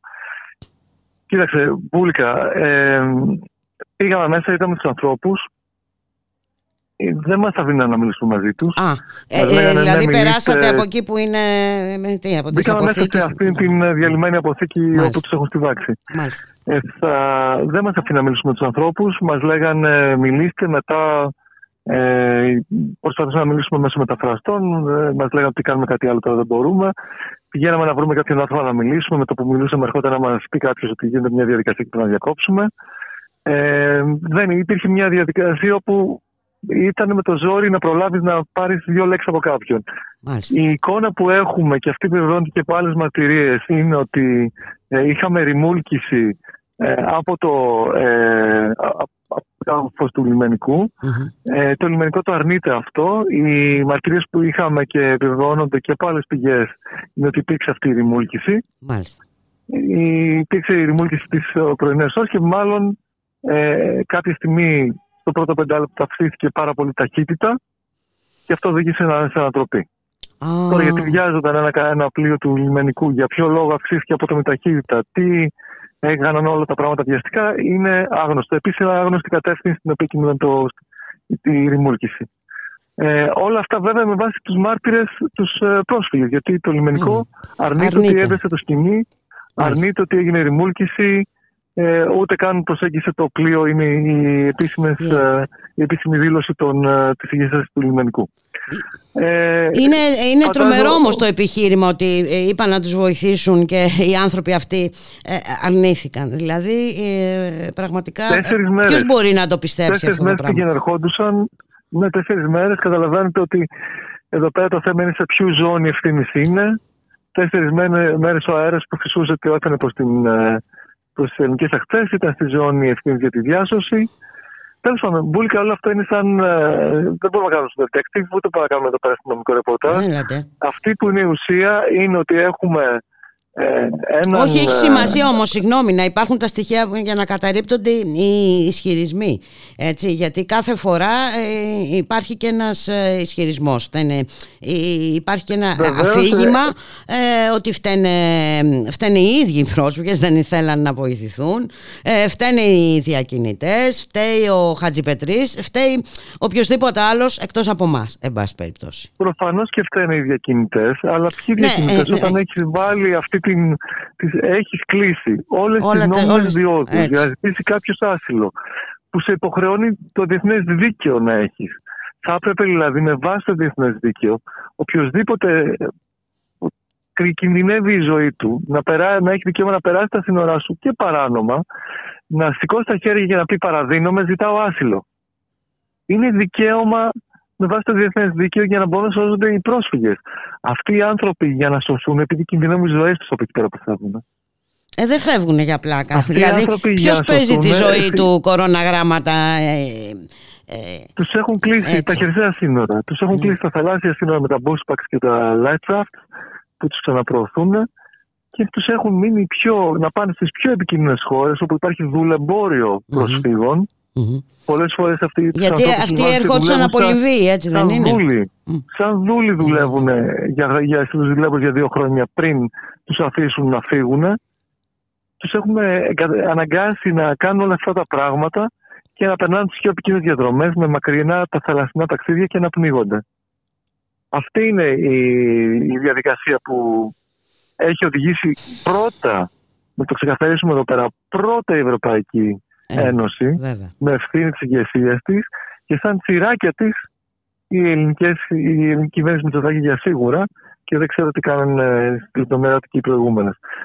Και εδώ πέρα είχαμε τον κύριο Μητσοτάκη αντί να βάζει βέτο για να σταματήσει αυτή, για να, για να ξεκινήσει μάλλον ο διαμοιρασμός των προσφυγικών ροών και της προσφυγικής φροντίδας μεταξύ των χωρών της Ευρωπαϊκής Ένωσης, αυτό που έκανε ο κ. Μητσοτάκης ήταν ο λομπίστας για τη νέα συμφωνία που πέρασε, που πραγματικά βάζει τη χώρα μας να είναι για πάντα ε, ο φρουρός του φρούριου Ευρώπη.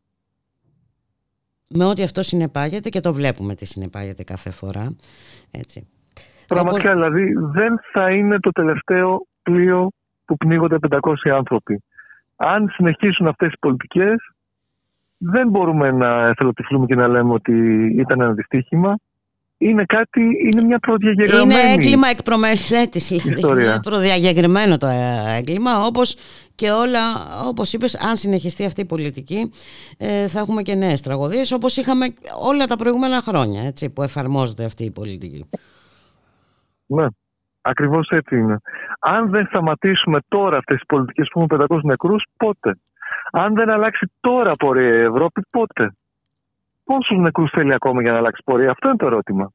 Πόσους νεκρούς θέλει η Ευρώπη και όσες κυβερνήσεις στην Ελλάδα λειτουργούν σαν τσιράκια της για να αλλάξει η πορεία; Ε, δεν μπορούμε να Αυτό είμαστε είναι το αισιο- ερώτημα. Ε, ναι, αυτό είναι το ερώτημα, αλλά δεν μπ- μπορούμε να είμαστε και αισιόδοξοι, Κρήτονα. Ε, βλέπουμε ότι συνεχίζουν στην ίδια ρότα. Βλέπουμε μια ε, Ευρώπη που εκφο- εκφασίζεται διαρκώς, έτσι, μέρα με την ημέρα. Ε, είναι πάμπολα τα, τα παραδείγματα, έτσι. Α- ακόμη και η, Ο η- εκφασισμός, ε, ακόμη και η δυστυχώς πολιτική είναι της η- ό,τι η αφορά τον συνδυάσμα- πόλεμο στην Ουκρανία είναι και αυτό ένα δείγμα. Ε. συνδυάζεται δυστυχώς αυτός ο εκφασισμός. Με την υποκρισία, βέβαια, πάντα ο φασισμός και η υποκρισία ήταν ε, χέρι-χέρι. Βέβαια, ναι. Αλλά ε, δηλαδή οι ίδιοι άνθρωποι που περνάνε αυτές τις πολιτικές, που υπερασπίζονται αυτές τις πολιτικές, έρχονται τώρα να μας μιλήσουν για πω πω τι τραγικό ήταν αυτό το ναυάγιο.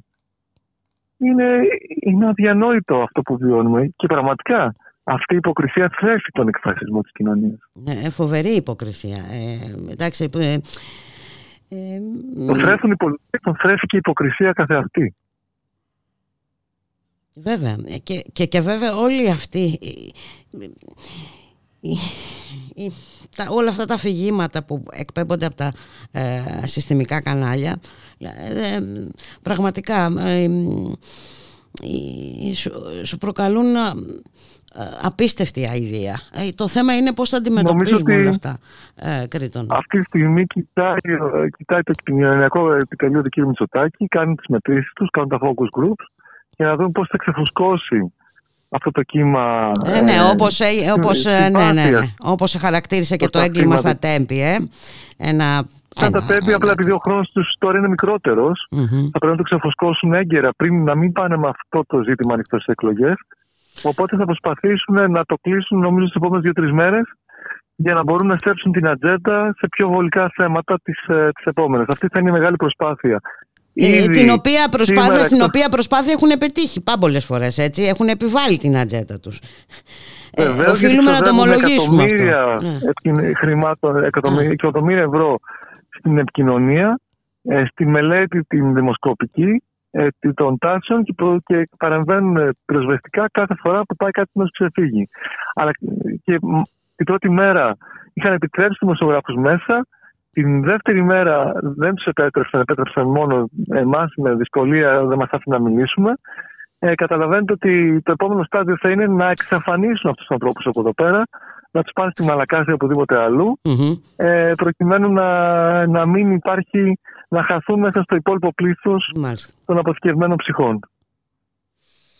Είναι, τι να πω, είναι ε, τρομερό αυτό που ζούμε και αν δεν αλλάξει θα το ζήσουμε ε, ε, σε πολλά επεισόδια και σε πολλά επίπεδα κρίτονα.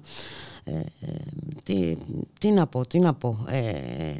οι προσπάθειες διάσωσης συνεχίζονται ή έχουν εγκαταλειφθεί; Δεν το γνωρίζω αυτό πολύ mm, αλλά καταλαβαίνουμε όλοι ότι ε, όλος στοιχείο σε αυτό το πλοίο βυθίστηκε στο βαθύτερο, βαθύτερο σημείο της Μεσογείου.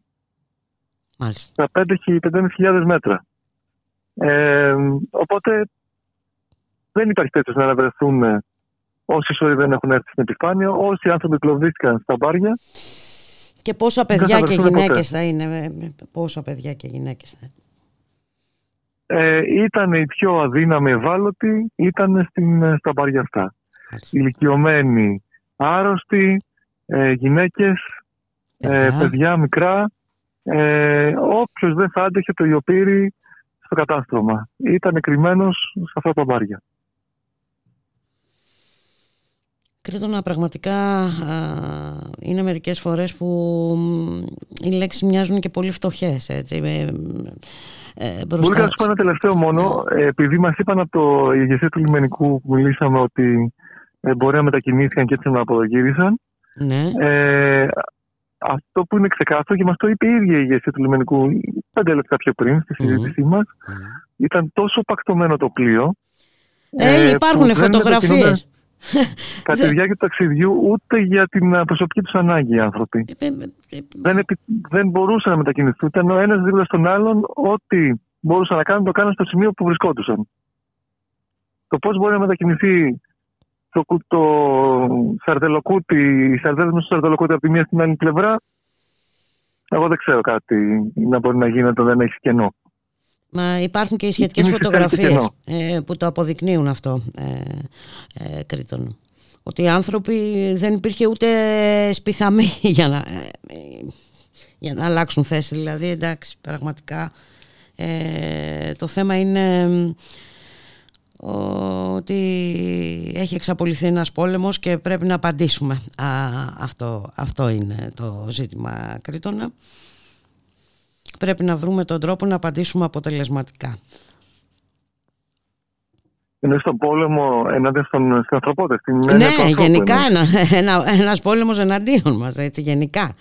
Και ναι. βέβαια ή, ή πλέον ε, ένας πόλεμος ε, ε, εναντίον των πιο ευάλωτων έτσι, και μάλιστα των ε, φτωχών και κατατρεγμένων. Αν ήταν τίποτα εκατομμυριούχοι επενδυτές με λεφτά, ε, είναι ευπρόσδεκτοι σε αυτή εδώ τη χώρα. Η μόνη απάντηση πάντα είναι η αλληλεγγύη. Δεν υπάρχει άλλη Η αλληλεγγύη και, και οι πάλι. Δεν έχουμε άλλη απάντηση. Αλληλεγγύη στην καθημερινότητα και όλοι μαζί παλεύουμε να αλλάξουν τα πράγματα. Αλλά αυτό δεν έχουμε κάτι άλλο. Ε, Κρήτονα, τι θα κάνετε στη συνέχεια, τι, ποια, ποιος είναι ο προγραμματισμός; Αυτή τη στιγμή ε, είμαστε στην, ε, θα μείνουμε στην πόλη της Καλαμάς λίγο ακόμα. Θα γίνει mm-hmm. προσπάθεια αν μπορέσουμε να πάμε στο νοσοκομείο ε, και επιστρέφουμε για τη μεγάλη διαδήλωση στο κέντρο της Αθήνας. Ωραία. Στις 7 λοιπόν στα προπήλαια. 7 όλοι θα είναι και ο Γιάννης Βαρουφάκης και στη συνέχεια ε, θα γίνει η ομιλία στο Εγάλο Όπως καταλαβαίνετε όλες και όλοι, το κύριο θέμα στην ομιλία αυτή θα είναι ε, αυτό το έγκλημα που έγινε στην Πύλο. Και ίσως θα έπρεπε να γίνει και το σημερινό debate που αναβλήθηκε και να συζητήσουν ε, για το μεταναστευτικό, προσφυγικό, αλλά εντάξει. Ε, πολλά ζητάω κι εγώ. Να είσαι καλά, καλή συνέχεια Κρήτονα. Σε ευχαριστώ πάρα πολύ. Όλους, κουράγιος σε όλους. Γεια χαρά.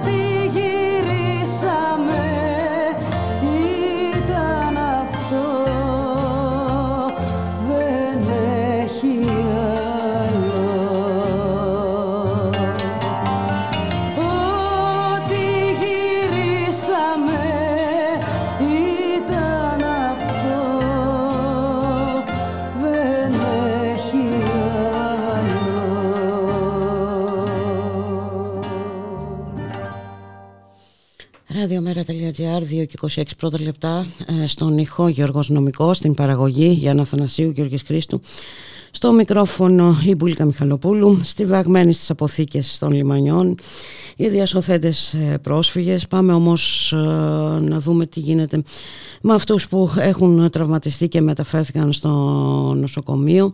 Να καλωσορίσουμε την κυρία Χρυσάνθη Μάλιου είναι πρόεδρος της Ένωσης Νοσοκομιακών Γιατρών Μεσσηνίας. Καλό σας μεσημέρι κυρία Μάλιου Καλό μεσημέρι. Καλό μεσημέρι και εσάς και στους ε, ακροατές σας. Ναι. Τι γίνεται κυρία Μάλιου, ε, πώς είναι αυτοί που έχουν μεταφερθεί στα νοσηλεύονται σε νοσοκομείο; Ε, κοιτάξτε, αυτοί που νοσηλεύονται αυτή τη στιγμή στο νοσοκομείο δεν είναι σοβαρά περιστατικά. Δηλαδή, θέλω να πω ότι δεν, νο- δεν βάσκουν σοβαρά. Είναι ε, κατά βάση παθολογικά περιστατικά τα οποία. Γιατί πρόκειται για νέους άντρες. Μόνο νέους άντρες. Ε, οι οποίοι μ, από την εξάρτηση, από το κολύμπι που χρειάστηκε να κάνουν ε, το πολύωρο και ε, το σοκ που υπέστησαν και το ψυχολογικό, ε, παρουσίασαν κάποια ήπια παθολογικά προβλήματα και καρδιολογικά. Ε, αυτοί νοσηλεύονται, 27 άτομα νοσηλεύονται. Στο γενικά στο νοσοκομείο πέρασαν 35 άτομα από εδώ, που στάλθηκαν από το, από, την, α, από το σημείο της υποδοχής εδώ για διερεύνηση. Ε, δεν ήταν ε, μεγάλος αριθμός, το νοσοκομείο ανταποκρίθηκε. Ε, δυστυχώς δεν ήταν μεγάλος. Και λέω δυστυχώς γιατί μόνο αυτοί ήταν οι διασωθέντες. Άλλους πια από το μεσημέρι και μετά σταματήσαμε να περιμένουμε. Μάλιστα. Χάσαμε κάθε ελπίδα. Το τραγικό ήταν ότι σε, σε όλους αυτούς ε, δε- υπήρξε μόνο μια γυναίκα και κανένα παιδί. Α, Πράγμα που σημαίνει ότι ε, πολλές γυναίκες και παιδιά ε, εγκλωβίστηκαν στα, στα μπάρια. Έτσι δεν Ναι, είναι κι ναι, αν αυτό. ε, οχ, μ, λάβουμε υπόψη Ε, μας αυτό. τις Στη- μαρτυρίες. στη- στο- ότι επέβαιναν περίπου 750 ναι. άνθρωποι. Σας, σας είπανε, είχατε συνομιλίες μαζί τους, ε, ε, υπάρχουν μαρτυρίες. Κοιτάξτε, πόσα... δεν, ήταν, ναι. δεν ήταν δική μας αρμοδιότητα των γιατρών που ήμασταν στην πρώτη γραμμή, Καλά, ούτε αυτοί ναι. που ήταν στην υποδοχή ούτε αυτοί που είναι εδώ στο νοσοκομείο. Μαθαίναμε κάποια σκόρπια πράγματα. Ε, παίρνανε καταθέσεις. Η αστυνομία mm-hmm. του ελληνικού τους έπαιρνε καταθέσεις. Από την πρώτη στιγμή κυκλοφόρησε ότι ήταν πολύ μεγάλος αριθμός άνθρωπων που ήταν στο καράβι. Ε, αυτό κυκλοφόρησε την πρώτη στιγμή. Τώρα από εκεί και πέρα τι λεπτομέρειες δεν μπορούμε να ξέρουμε. Αυτό που ξέρουμε είναι ότι ε, ήταν συγκλονισμένοι οι άνθρωποι, ήταν τραγική κατάσταση όσο μπορούσαν όλοι να βοηθήσουν και βοηθήσαν αποτελεσματικά και οργανωμένα και ο Δήμος και το ΕΚΑΒ και το νοσοκομείο και το λιμενικό και η αστυνομία. Αλλά η σκέψη όλων μας ε, είναι στους άλλους ανθρώπους που υπάρχουν αυτή τη στιγμή και αν υπάρχουν και αν δεν έχουν χάσει πια ή χάσει κάθε ελπίδα. Ε, αρκεί να σου πω ότι στην πόλη η θλίψη κυκλοφορεί, υπάρχει, είναι, υπάρχει πολύ θλίψη. Διάχυτοι άνθρωποι μιλάνε συνεχώς γι' αυτό και είναι δύσκολο να αντικρίζουν τη θάλασσα πια. Ναι. Ε, όταν ξέρεις ότι στο βάθος της ε, ναι, ναι, ναι. υπάρχουν πτώματα και όπως είπατε και εσείς με δεδομένο ότι οι διασωθέντες είναι περισσότεροι άντρες και ε, καταλαβαίνουμε λοιπόν τι, τι, τι, γίνεται ότι τα περισσότερα θύματα θα είναι γυναικόπαιδα και κάποιοι άνθρωποι ε, ε, σε πιο ευάλωτη ε, κατάσταση. Ναι, ναι, ναι. Ναι. Ε, Χθες το πρωί ενημερωθήκαμε όλοι οι γιατροί. Σε 7 η ώρα να μπούμε γρήγορα στο νοσοκομείο, γιατί τεθήκαμε σε επιφυλακή. Ε, στην αρχή υπήρξε ένας φόβος, διότι τα νοσοκομεία της επαρχίας είναι υποστελεχωμένα. Πώς θα βγάλουμε πέρα, αναρωτιόμασταν, ειδικά όταν μάθαμε κάποιον αριθμό, κάποιους πιθανούς αριθμούς επιβαίνοντες. Μιλούσαν για 600, μιλούσαν για 700, μιλούσαν για 400. Ε, Σας είπα, τελικά τα καταφέραμε γιατί ήταν και μικρός ο μειωμένος ο αριθμός των, ε, των ανθρώπων. Ε, των ανθρώπων που, που μεταφέρθηκαν τέλος πάντων, που χρειάστηκαν κάποιο είδο ιατρική και των ανθρώπων που περισυλλέχθηκαν επί της ουσίας. Μάλιστα και υπάρχουν και αρκετοί βέβαια άλλοι που έχουν στηβαχθεί εκεί στις αποθήκες δεν ξέρουμε, ναι, ναι. Ε, δεν είναι εύκολη η πρόσβαση από ό,τι μαθαίνουμε ε, με αυτούς. Οπότε εσείς ε, δεν είχατε τη δυνατότητα ε, να, να μάθετε κάποια περισσότερα ε, πράγματα. Όχι, όχι, εμείς από την άποψη αυτή την ιατρική δική μας δεν μπορούσαμε να τα περισσότερα γιατί υπήρχαν διερμηνείς, μιλούσαν με την αστυνομία, δηλαδή δεν ήταν στη δικιά μας δικαιοδοσία αυτό με το λιμενικό. Να. Σήμερα ε, ετοιμάζεται και φυσικά θα πραγματοποιηθεί και στην Καλαμάτα έτσι, ε, συγκέντρωση διαμαρτυρίας. Ε, είναι θετικό ότι οι άνθρωποι ε, αισθάνονται το πρόβλημα, είναι αλληλεγγύοι. Είναι πολύ σημαντικό αυτό το στοιχείο της αλληλεγγύης αυτές τις ώρες, κυρία Μάλιου. Το στοιχείο της αλληλεγγύης υπάρχει. Όμως δεν πρέπει. Ε, νομίζω ότι έχω να καταθέσω κάτι πάνω σε αυτό. Ε, στεκόμαστε μόνο σε αυτό το στοιχείο της αλληλεγγύης. Δηλαδή, όταν συμβαίνει το περιστατικό, τρέχουμε όλοι, παίρνουμε μια κουβέρτα από το σπίτι, παίρνουμε δύο νερά από το σούπερ μάρκετ, πάμε εμείς οι γιατροί, βοηθάμε. Το ζήτημα είναι ε, πώς θα σταματήσουν αυτές οι πολιτικές.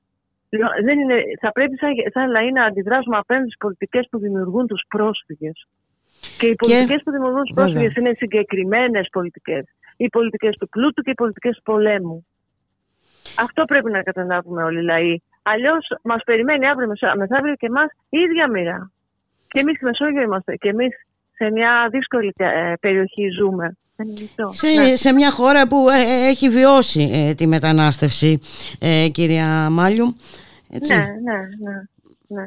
Αυτό λοιπόν. Και όπως πολύ σωστά είπατε, δεν πρέπει να μείνουμε σε αυτό το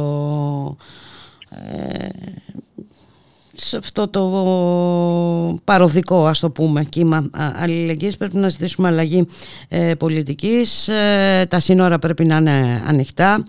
Έτσι, γιατί όπως είπατε και εσείς υπάρχουν συγκεκριμένοι λόγοι, υπάρχουν συγκεκριμένες αιτίες που οι άνθρωποι φεύγουν ε, για να γλιτώσουν για διάφορες αιτίες. Και υπάρχουν και οι πολιτικές που τους κάνουν τη ζωή δύσκολη, μην ξεχνάμε τις επαναπροωθήσεις, ε, μην ξεχνάμε ότι αναγκάζονται να ακολουθούν ε, άλλους δρόμους δυσκολότερους ε, ε, και φυσικά ε, να πλουτίζουν κάποιοι επιτίδη. Μάλιστα. και... ναι, δεν γίνεται από τη μία να τρέχουμε να, να μαζεύουμε κουβέρτες και από την άλλη να επικροτούμε σαν πολίτες και σαν λαός αυτή την πολιτική. Θα πρέπει να επιλέξουμε τι ακριβώς θέλουμε. Γιατί αυτή η πολιτική είναι που φέρνει τους πρόσφυγες. Έχετε απόλυτο δίκιο κυρία Μάλιου. Να σας ευχαριστήσω πάρα πολύ ε, για τη συνομιλία. Καλή συνέχεια Έγινε. εύχομαι. Να είστε καλά.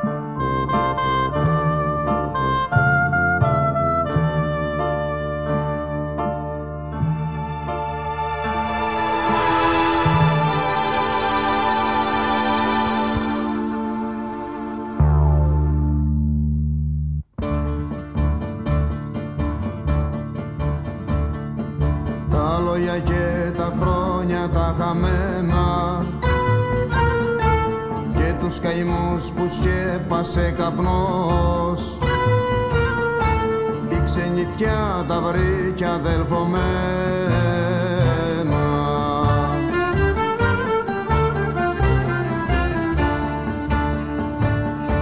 κι οι ξαφνικές χαρές που ήρθαν για μένα ήταν σε δάσος μαύρο κεραυνός κι οι λογισμοί που μπόρεσα για σένα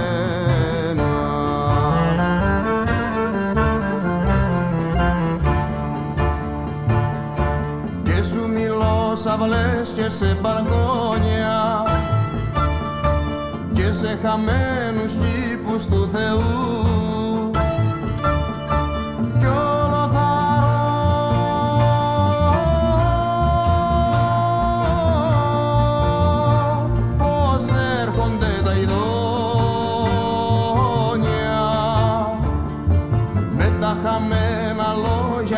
Που πρώτα ήσουν παντού και τώρα μες στο κρύο και στα χιόνια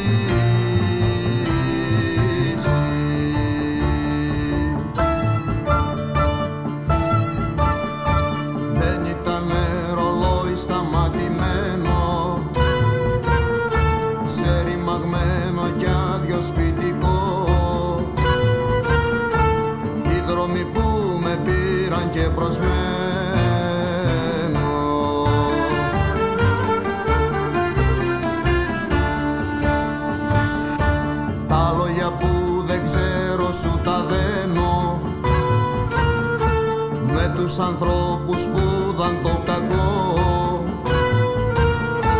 Και το έχουν στο όνομα τους σχετημένο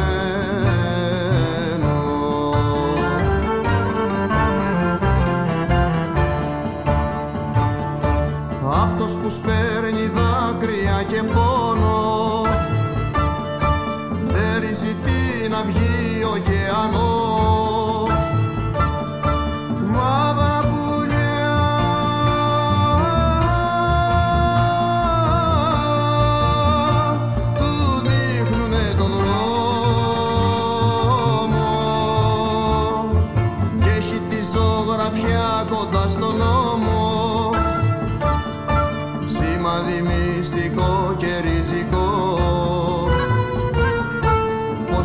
ξεφύγει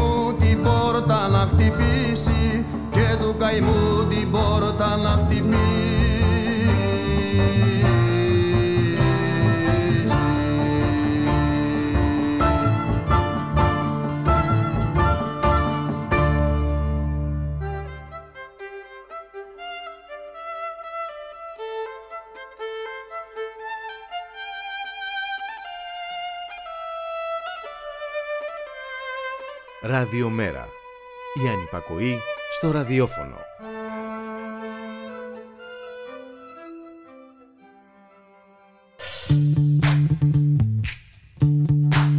Πολύχρωμα μικρόφωνα. Με την Ιώβη Μαραγκού κάθε Παρασκευή 5 με 6. Μία εκπομπή που δίνει φωνή σε όλα.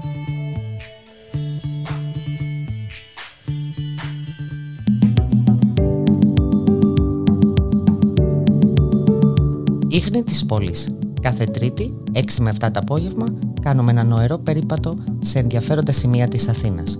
Με την Εφη Παύλου Γεωργάτου, στο Ράδιο Μέρα.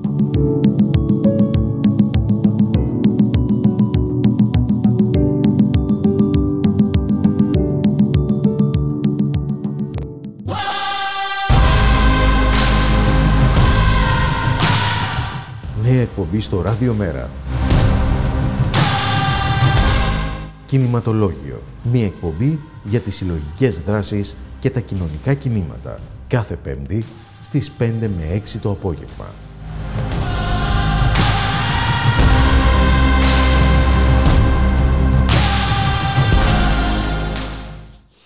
Ραδιομέρα.gr, 2 και 42 πρώτα λεπτά, στον ήχο Γιώργος Νομικός, στην παραγωγή Γιάννα Θανασίου, Γιώργης Χρήστου, στο μικρόφωνο Ιμπούλικα Μιχαλοπούλου.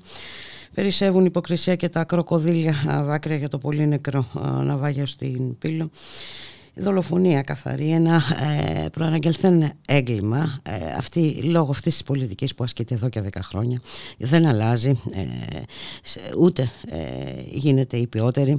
Αντίθετα, ε, όλα ε, οδηγούν ε, σε μια σκληρότερη αντιμετώπιση ε, αυτών των ανθρώπων, των κατατρεγμένων, των φτωχών, Είπαμε ε, και είναι επιλεκτική ε, βέβαια η υποδοχή ε, για μας πιο εύκολο να υποδεχόμαστε. Εγκο- ε, ε, εκατομμυρίουχους αλλοδαπούς εκεί δεν έχουμε κανένα α, πρόβλημα πολλά είπα. Βοήθεια α, στους 80 πρόσφυγες που διασώθηκαν στο Ηράκλειο ε, έχουμε και εκεί ε, συγκέντρωση σε 7 το απόγευμα ε, στα Λιοντάρια να καλωσορίσουμε τον συνάδελφο και υποψήφιο ε, βουλευτή με το ΜΕΡΑ25 Συμμαχία για τη Ρήξη Μάριο Διονέλη. Γεια σου Μάρια, καλό σου μεσημέρι. Καλό μεσημέρι, Μπούλικα. Ε, καλά, προφανώς ίσως δεν χρειάζεται να σχολιάσω εγώ παραπάνω. Τα είπες ήδη, τα λέμε όλη την ημέρα ότι η κατάσταση αυτή, η, η τραγωδία που έχουμε αυτή τη στιγμή είναι τόσο συγκλονιστική που ίσως δεν ξέρω κάποια στιγμή να είναι πολύ φτωχά τα λόγια να τα περιγράψουμε όλα αυτά. Εδώ στο Ηράκλειο έχουμε μια παράλληλη ιστορία. Συνέβη τις ίδιες, ε, τις ίδιες ώρες και αυτό ξέρεις, δείχνει ότι είναι μια περίοδος που ξεκινούν πάρα πολλές καραβιές με το που άνοιξε ο καιρός. Ε, από την ίδια κατεύθυνση ήρθε, από τη Λιβύη ήρθε και αυτό το σκαφος το οποίο ε, εξέπεμψε σήμα κινδύνου. Στην ουσία αναβάγησαν οι άνθρωποι αυτοί έξω από τα νότια παράλια του Ηρακλείου, στην περιοχή των καλών λιμένων. Εκεί λοιπόν, ευτυχώς, ευτυχώς σε αυτή την περίπτωση δεν έχουμε νεκρούς, έχουμε όμως 80 ανθρώπους, 51 άνδρες, 17 γυναίκες και 12 μικρά παιδιά, οι οποίοι ε, περισυνελέγησαν, φορτώθηκαν, και το λέω με αυτή την έννοια, δηλαδή σε μια κλούβα χωρίς ε, δεν μπορώ να την ονομάσω φιλοξενία, γι' αυτό με βλέπεις λίγο και θέλω να είμαι προσεκτικός στις λέξεις. Στην ουσία είναι κρατούμενοι οι άνθρωποι. Μάλιστα. Είναι κρατούμενοι, τους έφεραν εδώ στο Ηράκλειο, στα βόρεια του νομού. Στο λιμάνι του Ηρακλείου υπάρχει μια αίθουσα όπου έχει φιλοξενήσει και στο παρελθόν ανθρώπους με αυτό, αν μπορεί να ονομαστεί φιλοξενία, σε γενικές γραμμές οι συνθήκες οι συνθήκες διαμονής τους είναι καλές, ωστόσο παραμένουν κρατούμενοι και κυρίως, και αυτό είναι που τονίσαμε σήμερα, παραμένουν χωρίς ακόμα να τους έχει δοθεί το δικαίωμα να υποβάλουν έτοιμα ασύλου. Σε όσους τουλάχιστον ενδιαφέρονται να υποβάλουν έτοιμα ασύλου και σε όσους έχουν θα κρυθεί αυτό αρμοδίως, αν έχουν τις προποθέσει για να πάρουν άσυλο. Σήμερα λοιπόν με μια αντιπροσωπεία του Μέρα 25 Συμμαχία για τη Ρήξη βρεθήκαμε εκεί.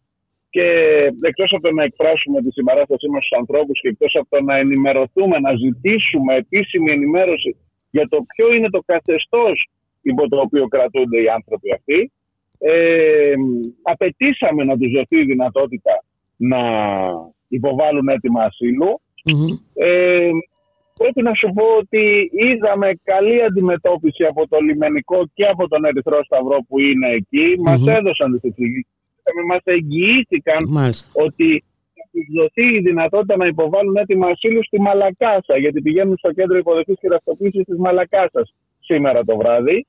Ε, Εμείς απορρίσαμε ειλικρινά και το εξέφρασα κι εγώ και με την ιδιότητα του υποψηφίου τώρα και του επικεφαλής του ψηφοδέλτου. Ξέρετε, αντιλαμβάνομαι ότι τώρα έχουμε ένα ρόλο να, να, να βοηθήσουμε να είμαστε σε, ένα, σε αυτά τα πράγματα παρόντες ε, γιατί αυτό δουλεύει, υποτίθεται, το γραφείο ασύλου στο Ηράκλειο. Ναι. Υπάρχει, είναι στελεχωμένο. Δώσαμε αγώνες εδώ τα κινήματα για να φτιαχτεί γραφείο ασύλου στο Ηράκλειο και τώρα δουλεύει, αλλά δεν πηγαίνει κανείς να κάνει να, να, να φροντίσει για τα αιτήματα ασύλου. Πρέπει να πάνε στη Μαλακάσα για να υποβάλουν. Και μας υποσχέθηκε ο άνθρωπος εκεί από το λιμενικό υπολιμενάρτη του Ηρακλείου ότι μας έχουν πει ότι στη Μαλακάσα θα τους δοθεί αυτή η δυνατότητα.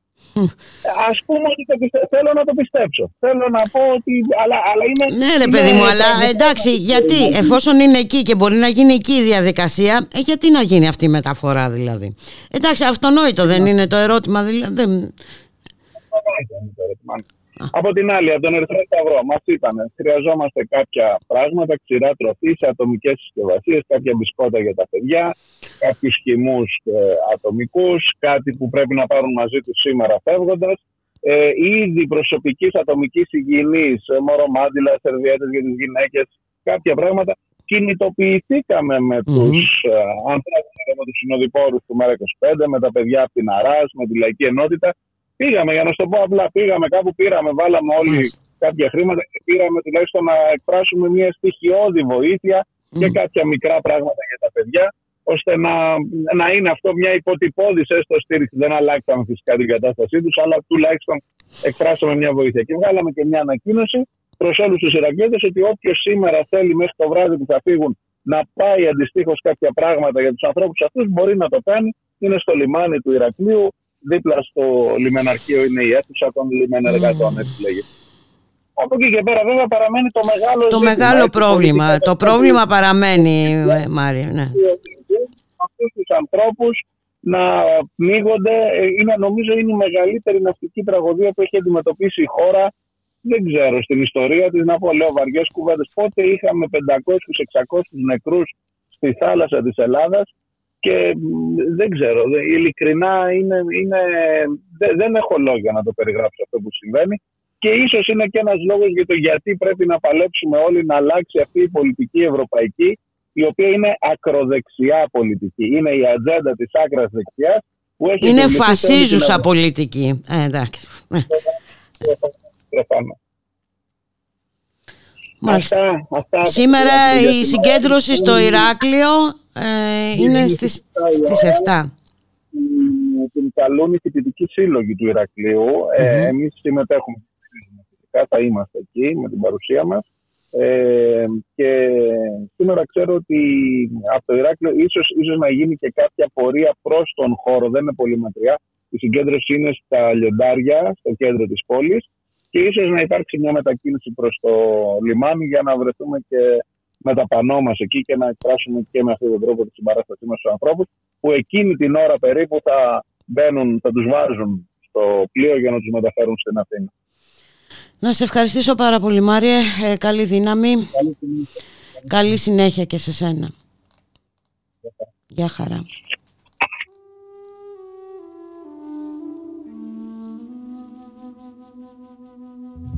Τρεις ρόζες ζήσαν μια φορά. Η κάθε μία χωριστά. Κι όλες μαζί μου ψάλανε. Άρχες οδές του ομοιρού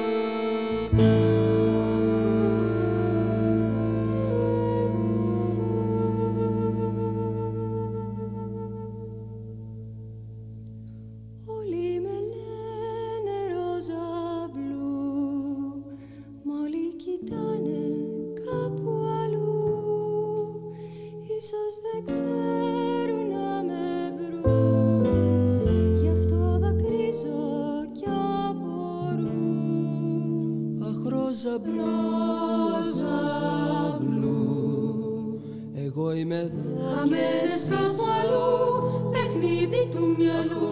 Ρόζα Λουξεμβούργος μαζί Ρόζα μπλου Γι' αυτό δακρύζουν απορώ. Σαν Σας εβαφτίσαν ρόζα μπλου. Σ' ένα εκκλησιάκι ενός διαλού Τα αστέρια να σαν και Σαν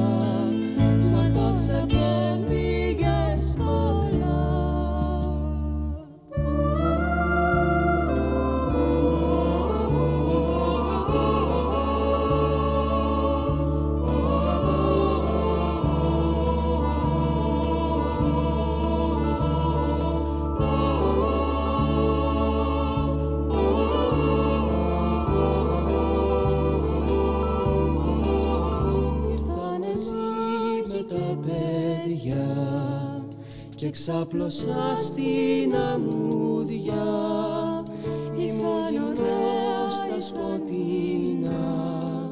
Μα δεν σε βρήκα πουθενά. Μα δεν ξεχνάω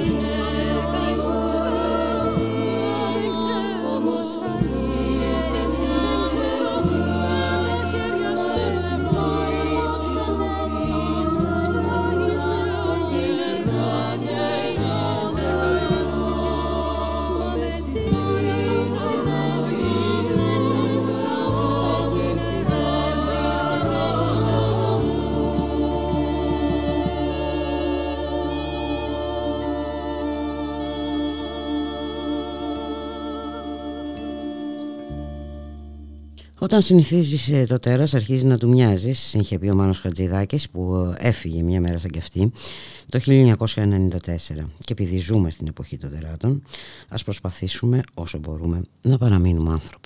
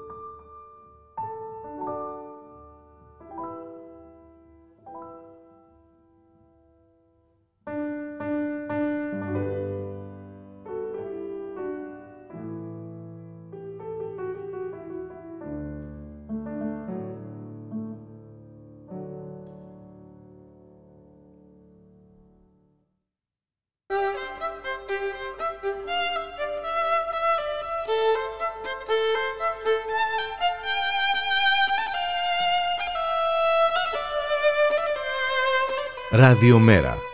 Η ανυπακοή στο ραδιόφωνο.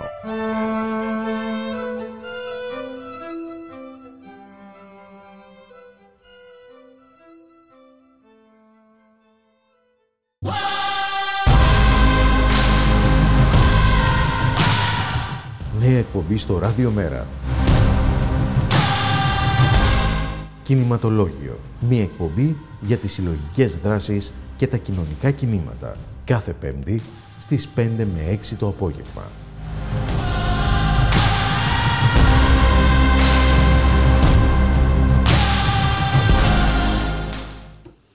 Ραδιομέρα.gr, η ώρα είναι 3 και 4 πρώτα λεπτά. Στον ήχο ο Γιώργος Νομικός, στα μικρόφωνα Δίνα Ιωκημίδου, Μπουλίκα Μιχαλοπούλου. Γεια σου Δίνα.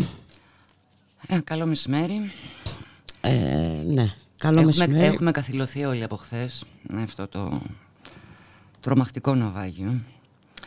Και το ζήτημα είναι πια, ήδη από χθες ε, είχε ξεκινήσει μια σχετική συζήτηση, αλλά πλέον έχει γιγαντωθεί για τις σοβαρές ευθύνες που επιρρύπτονται στις ε, λιμενικές Και σε αρχές. αρχές. Δηλαδή μετά το άδειασμα από την ε, Frontex, τη μαρτυρία της ε, Ιταλομαροκινής ακτιβίστριας που είπε διάφορα. Σήμερα είχαμε τις δηλώσεις του Ναβάρχου Εναποστρατεία του Λιμενικού και Διεθνή Πραγματογνώμονα Νίκου Σπανού, στις οποίες αναφέρθηκε στις δηλώσεις. Μμμ. Έτσι ότι το Υπουργείο Ναυτιλίας ενημερώθηκε μέσω Frontex και θα έπρεπε σε κάθε περίπτωση να έχει παρέμβει.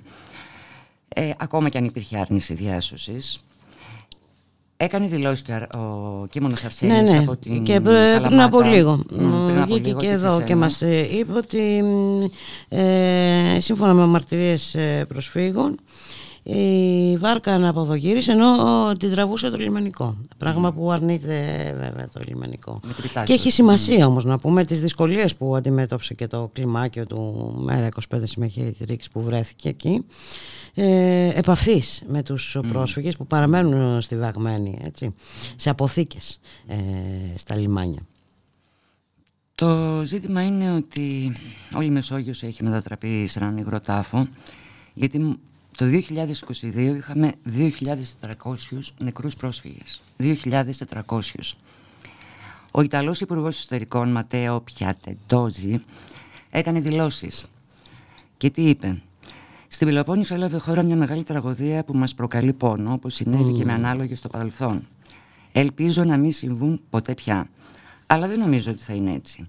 Αυτό όμως μας κάνει να είμαστε ακόμα πιο αποφασιστικοί στο δρόμο που ακολουθούμε. Σοβαρά Ποιος είναι ο μιλάω. δρόμος που ακολουθούμε; Να μπλοκάρουμε τους διακινητές ανθρώπων. Να εργαστούμε για να τους νικήσουμε. Μπορούμε να το κάνουμε μαζί με την Ευρώπη. Οι κανόνες που εγκρίθηκαν τις περασμένες ημέρες ακολουθούν, είπε, τη σωστή κατεύθυνση. Γιατί πριν από λίγες μέρες είχαμε μια καταρχήν απόφαση του Συμβουλίου Υπουργών Εξωτερικών, Εσωτερικών της ΕΕ για το σύμφωνο για τη μετανάστευση, μετανάστευση και το άσυλο που υποτίθεται ότι θα έρθει να αντικαταστήσει τον ισχύοντα κανονισμό του Δουβλίνου. Για αυτό το θέμα θα μιλήσουμε με τον γνωστό δημοσιογράφο Γιώργο Καπόπουλο, αναλυτή διεθνών θεμάτων. Καλό σας μεσημέρι κύριε Καπόπουλε. Καλό μεσημέρι. Καλό μεσημέρι. Καλό μεσημέρι. Το ζήτημα είναι ότι από το πλαίσιο όπως περιγράφεται ε, φαίνεται κλιμάκωση της καταστολής, αυξημένες κρατήσεις στα σύνορα και Ναι, και- μια Ευρωπαϊκή Ένωση που δεν έχει καμία σχέση με την αλληλεγγύη. Αυτό.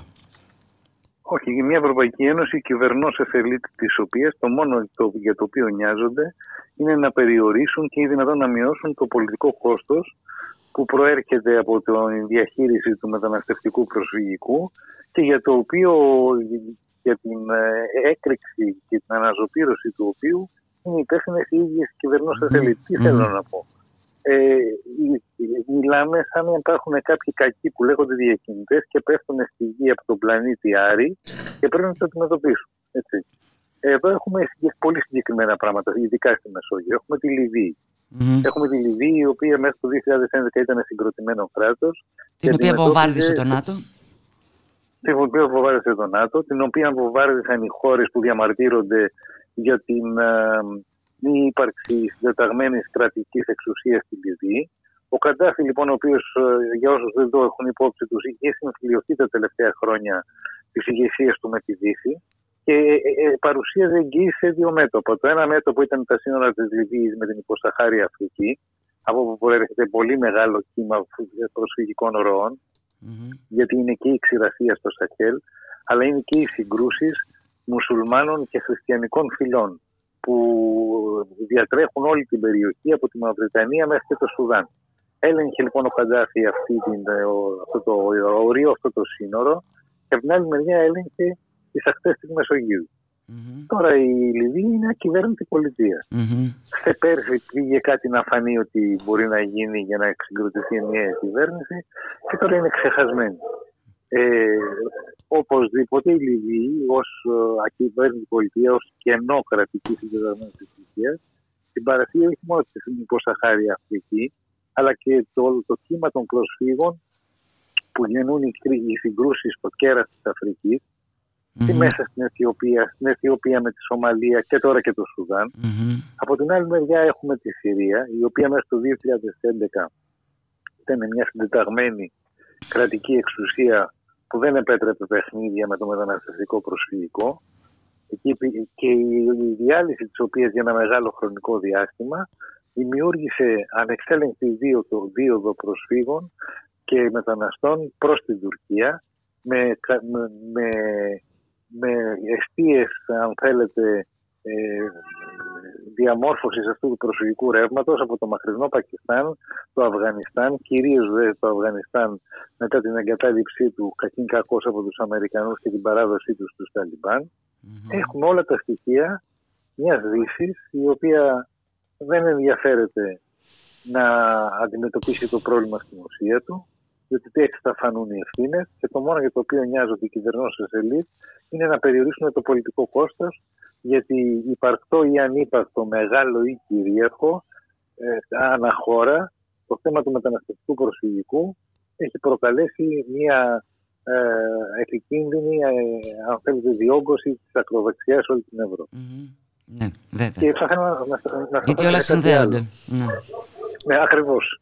Όλα συνδέονται. Δηλαδή, έχουμε το παράδειγμα του κόμματος Εναλλακτική για τη Γερμανία, το οποίο ξεκίνησε το 2013, πριν ακριβώς 10 χρόνια, ως ε, ευρωσκεπτικιστικό κόμμα, ως κόμμα κάποιων πανεπιστημιακών καθηγητών που, που πίστευαν και πιστεύουν ότι η χαλάρωση της λιτότητας απέναντι στον Νότο είναι κλοπή, κλοπή από τα εισοδήματα του Γερμανού φορολογούμενου ναι, και είναι απεμπόληση της εθνικής κυριαρχίας της Γερμανίας. Όταν λοιπόν έχεις αφιονίσει την κοινή σου γνώμη και μιλάς για τους ε, ε, νότιο, νότιους Ευρωπαίους, στην Ελλάδα δηλαδή την Ισπανία και την Ιταλία, ως τεμπέλητε ή ως διαφθαρμένου, ε, φαντα, φανταστείτε, mm. ακριβώς, φανταστείτε τι, τι σκέφτεται η κοινή γνώμη για τους πέραν της Ευρώπης κινδύνους. Δηλαδή, αν οι Έλληνες, οι Ισπανοί και οι Ιταλοί είναι διαφθαρμένοι και τεμπέληδε, τότε τι είναι οι πρόσφυγες που έρχονται από τον γύρο του κόσμου. Και γι' αυτό ε, το 2015 αυτό το κόμμα έπαψε να είναι κόμμα δροσκεπτικιστικό και έγινε κόμμα ευθέως ρατσιστικό και ξενόφοβο. Mm-hmm. Με αφορμή το άνοιγμα των συνόρων για μερικές εβδομάδες από τη Μέρκελ, και αυτό είναι χαρακτηριστική κοινική πολιτική. Πήρε η Γερμανία όσους ήθελε να πάρει έκλεισε την πόρτα και άρχισε να Όσοι τους ήταν χρήσιμοι, ναι. Όσοι είναι χρήσιμοι, ναι. Ε, όσοι, όσοι είναι χρήσιμοι μπήκανε mm, μέσα. Mm. Το λαροτραγικό με τη Γερμανία είναι ότι σε 20 έως 25 χρόνια θα αρχίσει να μειώνει το πληθυσμό της. Υπάρχει όπως και σε όλη στην Ευρώπη. Όπως όλη την Ευρώπη ναι. παρατηρείται αυτό το πρόβλημα. Ακριβώς. Και, και, υπάρχει ο φόβος, τα, τα, καθεστώτα και η μηχανική παραγωγή πολλών ευρωπαϊκών χωρών να πάρουν την κατιούσα αν δεν μπουν μαζικά κάποια εκατομμύρια από νέους κατοίκους στη γυραιά Ε, η Γερμανία, σύμφωνα με αυτές τις μελέτες, θα χρειαστεί γύρω στα 10 εκατομμύρια καινούριους κατοίκους. Για να μπορέσει να. Μάλιστα. 10 εκατομμύρια. Όταν λοιπόν δαιμονοποιεί τους νότιους, όταν κάθε πρόταση για ε, αναβάθμιση των υποδομών η εχαλάρωση της λιτότητας αντιμετωπίζεται ρατσιστικά. Θυμόσαστε τα εξώφυλλα με την Αφροδίτη της Μήλου για μας του Έλληνε. Ναι, βέβαια. Και το εξώφυλλο, του, πιο, mm. του πιο κυριλέ εντύπου του Σπίγκελ που είχε έναν Ιταλό με ένα μακαρόνι θηλιά στο λαιμό του. Δηλαδή, ε, όταν αυτή είναι η αντιμετώπιση Απαξιώνεις για έτσι, την ναι. νότια, Ναι, ναι.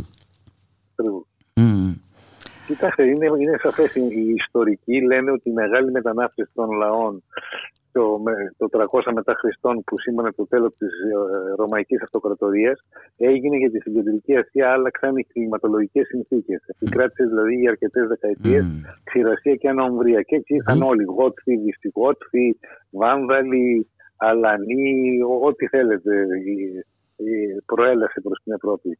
Ο ιστορικός του Μερεντός θα γράφει, θα γράψει ότι τη σημερινή μεταναστευτική προσφυγική κρίση την προκάλεσε η αλαζονία της δύσης. Ξέρετε, οι Άγγλοι έχουν μια πολύ ωραία παροιμία, η οποία λέει προσθέτω προσβολή στην πληγή. Δηλαδή, αφού έχω πληγή, ε, προκαλέσει τραύματα σε κάποιον, ε, τον προσβάλλω κιόλας. Τον προσβάλλω, τον Δηλαδή, του ζητάω και τα- απαξιώνω. Ναι, ναι. Του ζητάω και τα ρέστα. Μμμ. Ε, Δυστυχώς αυτή είναι η Ακριβής α- η αποτύπωση. Ε, αυτό, αυτό, αυτό ισχύει επακριβώς. Ναι.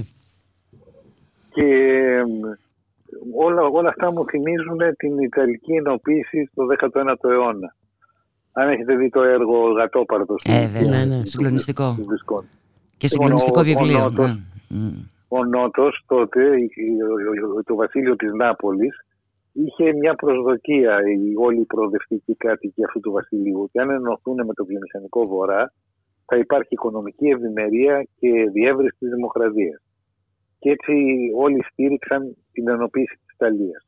Δέκα χρόνια μετά την ενοποίηση, ο Νότος όχι μόνο δεν έχει ωφεληθεί, αλλά έχει πεθάνει τελείως μια υποτονική βιομηχανική ανάπτυξη που είχε αρχίσει. Υπάρχει μαζική ανεργία και όσοι δεν μπορούν να βρουν εργασία κάνουν δύο πράγματα. Ή παίρνουν τη βαλίτσα τους και πάνε στην Αμερική. Α, Περίπου 8 με 10 εκατομμύρια μετά το 1870 μετανάστευσαν στην Αμερική από τη Σικελία και από το βασίλειο της Νάπολης ή φυτοζωούν στα, στα όρια νομιμότητας και παρανομίας με τις μεγάλες ομάδες ε, οργανωμένου εγκλήματος, μαφία, καμόρα κτλ. κτλ. Μμμ. Έτσι, και- έτσι και ο Νότος που ήλπιζε εδώ στην Ευρώπη μια μεγαλύτερη ευημερία και μια ε, σταθεροποίηση ενός υγιούς θεσμικού πλαισίου ε, είναι το ανάποδο. Αν, αν δηλαδή δει- δείτε σήμερα που είναι η Ισπανία, που είναι η Ιταλία, αλλά τη χώρα μας την ξέρουμε, δεν χρειάζεται να το επαναλάβουμε. Στην Ιταλία ε, πρα- πράγματα που ήταν η σημαία της Ιταλικής ανάπτυξης αποτελούν σκοτεινό παρελθόν τώρα. Δηλαδή η Fiat, εξαγορασμένη από, από, από τους Κινέζους. Ε, εκπληκτικά πράγματα. Μμμ. Μμμ. Πάντως, ε, σύμφωνα με την ε, καταρχήν απόφαση του Συμβουλίου Υπουργών Εσωτερικών της ΕΕ, οι χώρες του Νότου, δηλαδή Ελλάδα, Ιταλία, Ισπανία, Μάλτα, Κύπρος, καλούνται να παίξουν το ρόλο του χωροφύλακα. Δηλαδή θα είμαστε οι δεσμοφύλακες Καλούνται να της παίξουν το Ευρώπης. ρόλο της, της τάφρου που προστατεύει το κτίριο χριστιανική Δυτική Ευρώπη. Να είναι δηλαδή ένα αποθετήριο ε, της πρώτης αναχέτησης των προσφυγικών ροών ε, και να απομισθούν ουσιαστικά, δηλαδή ενώ υποτίθεται ότι ήταν μια συμφωνία για να διορθώσει το Δουβλίνο 2, από τα πο- λίγα πράγματα που μπόρεσα να διαβάσω, μάλλον την αντίθετη εντύπωση μου. Όχι, όχι, στην- είναι ακριβώς στην αντίθετη κατεύθυνση. δηλαδή είναι... Και μάλιστα ό- όσα κράτη-μέλη δεν δέχονται να φιλοξενήσουν τον αριθμό που προβλέπουν οι ποσοστώσεις των μετεκαταστάσεων θα υποχρεούνται λέει, να καταβάλουν ένα ποσό της τάξης περίπου των 20.000 ευρώ ανά άτομο. Ναι, το Δηλαδή, κεφάλι. θα πληρω- Το κεφάλι, θα 20.000. πληρώνουμε το κεφάλι. Ε, απίστευτο. Αυτή είναι η πολιτική της, Ευρωπαϊκής, της Ευρωπαϊκής Ένωσης. Ναι. Είναι λίγο πιο ακριβή από τους διακινητές η Ευρωπαϊκή Είναι λίγο Ένωση. πιο ακριβή, ναι, ναι, έχουν ανεβάσει λίγο την ταρήφα. 20.000 ευρώ, ενώ οι διακινητές κινούνται ανάμεσα στα 2 και στις 3.000. Έχουν Πράγμα φτάσει που στις είναι ενδιαφέρον, 5.000 γιατί από ό,τι για- λένε. Ναι, ναι. Ναι, ναι, γιατί να, για να, έχεις, να ζεις στο, στη, στην υποσαχάρια Αφρική ή στο Αφγανιστάν και να έχεις 3 έως 5.000 ευρώ για να σε πάει ο διακινητής στην Ευρώπη, είσαι μεσαία, η μεσαία τάξη της χώρας που καταστράφηκε. Δεν είναι δηλαδή... Ε, βέβαια. Δεν είναι, ε, πώς το λένε, η πιο φτωχή, η πιο αποκλεισμένη της χώρας. Είναι η- η μεσαία τάξη η οποία αποτελεί παρελθόν. Μμμ. Και φυσικά fast track διαδικασίες για την εξέταση των αιτήσεων ασύλου σε ολόκληρη την ΕΕ, έτσι, που δεν θα ξεπερνούν λέει τους έξι μήνες. Και συντόμευση, σύντμηση των διαδικασιών για την απέλαση όσων δεν παίρνουν άσυλο. Ναι, όλα, όλα αυτά προφανώς είναι μέτρα για να σταματήσει η ανάπτυξη της ευρωπαϊκής ακροδεξιάς ή για να στρωθεί το έδαφος σύγκλησης της δεξιά και κεντροδεξιά της Ευρώπης με την άκρα δεξιά. Είναι η γραμμή της Μελώνη. Πάμε όλοι μαζί σε ευρωεκλογές. Ναι, Σωστό. Είναι, κοιτάξτε, κοιτάξτε, εδώ βγαίνει η δημοσκόπηση και δίνει 20% στην αναλλακτική για τη Γερμανία. Ναι, νομίζω τρίτο κόμμα, ε, τρίτος σε δύναμη. Δεύτερος σε δύναμη. Α, πήγε δεύτερο. Ναι, ναι, πρώτη, μπράβο. πρώτη χριστιανοδημοκράτης με 29%. Δεύτερη εναλλακτική με 19,5%. Τρίτη σοσιαλδημοκράτε με 18%. Μάλιστα. Τι σημαίνουν όλα αυτά; Σημαίνουν ότι για να έχει μια κυβέρνηση στην αστυνομική πλειοψηφία, δύο είναι οι εναλλακτικές λύσεις. Ή ξανά μεγάλο συνασπισμός σοσιαλδημοκρατών χριστιανοδημοκρατών, mm. ή συμμαχία της εναλλακτικής με τους χριστιανοδημοκράτες και τους βαβαρούς χριστιανοσοσιαλιστές. Περιορίζονται δηλαδή και οι εναλλακτικές mm. κυβερνητικές λύσεις. Mm. Είναι Προς το χειρότερο. Mm. Ναι, στην Ισπανία πάμε για κυβέρνηση δεξιάς ακροδεξιά. Στην Σουηδία είναι κυβερνητικός εταίρος. Ε, που, που, που, να, που, να, όπου και που να στραφείς, που να στραφείς, ναι. Που να στρέψει το βλέμμα σου. Ναι, και... και βέβαια όλα αυτά δεν είναι, δεν είναι mm. τον ουρανό. Mm. Η διαχείριση της κρίσης της Ευρωζώνης έχει τρομακτικές ευθύνες mm. προς αυτή την κατεύθυνση. Mm. Και βέβαια και ε, δεν μπορούμε να αναφέρουμε και τον πόλεμο που είναι σε εξέλιξη, παραμένει σε εξέλιξη και ποια είναι η τακτική της Ευρωπαϊκής Ένωσης. Ναι, είναι ένας πόλεμος τώρα πλέον, αν δεν έχουμε κάποιο απρόπτο στο μέτωπο, καθώς καμία πλευρά δεν μπορεί να αυτή τη στιγμή να ισχυριστεί ότι μπορεί με, μέσα στο ορατό μέλλον να νικήσει την άλλη πλευρά. Ε, μιλάμε για περιχαράκωση της Ευρώπης. Είδαμε τα γυμνάσια του ΝΑΤΟ. Βέβαια. Θα δούμε τι αποφάσεις θα πάρει και η Σύνοδος Κορυφής του ΝΑΤΟ στο Βίλνιο της Λιθουανία τον Ιούλιο. Mm. Πόσα στρατεύματα του ΝΑΤΟ δηλαδή θα κατασταθούν δίπλα στα σύνορα της πρώην Σοβιετικής Ένωσης. Ένα ΝΑΤΟ που έχει δύο πλέον επιπλέον μεγάλες δυνάμεις. Την Πολωνία και τη Ρουμανία. Λόγω γεωγραφικής γειτονίας με την πρώην Σοβιετική Ένωση. Mm-hmm. Πάντως όντως είναι ναι. ότι είναι με το βλέμμα στραμμένο στις ευρωεκλογές, διότι η συμφωνία, όπως ε, δήλωσε η Αντιπρόεδρος του Ευρωπαϊκού Κοινοβουλίου, θα αποτελέσει τη βάση των διαπραγματεύσεων με σκοπό την έγκρισή της πριν από τις ευρωεκλογές. Πάμε με ναι. καθαρό πρόγραμμα. Με καθαρό Όλα δείχνουν, υπήρχαν δύο γραμμές απέναντι στην ακροδεξιά τις οποίες είχαν δημορφώσει δύο Γάλλοι πολιτικοί. Ο ένας ήταν ο Σιράκ, που δεν ήταν πρόεδρος της Γαλλίας και το κόμμα του Χάιντερ πήγε να γίνει κυβερνητικός εταίρος στην Αυστρία, στην κυβέρνηση του Σούσελ, του δεξιού καγκελαρίου. Τότε η Γαλλία πέτυχε πολιτική απομόνωση της Αυστρίας για μερικούς μήνες. Δεν ήταν απόφαση, αλλά ήταν ε, άτυπη η συμφωνία των υπόλοιπων εταίρων της Βιέννης να μην έχουν κανονικές σχέσεις με μια χώρα που έχει την ακροδεξιά στην κυβέρνηση. Στη συνέχεια είχαμε τον Σαρκοζή, mm-hmm. ο οποίος είχε άλλη γραμμή. Ποια ήταν η γραμμή του Σαρκοζή; Η καλύτερη μέθοδος για να νικήσεις την ακροδεξιά είναι να μιλάς πιο στα ακροδεξιά από αυτήν. Mm. Και βέβαια είναι ένα παιχνίδι που, νομ...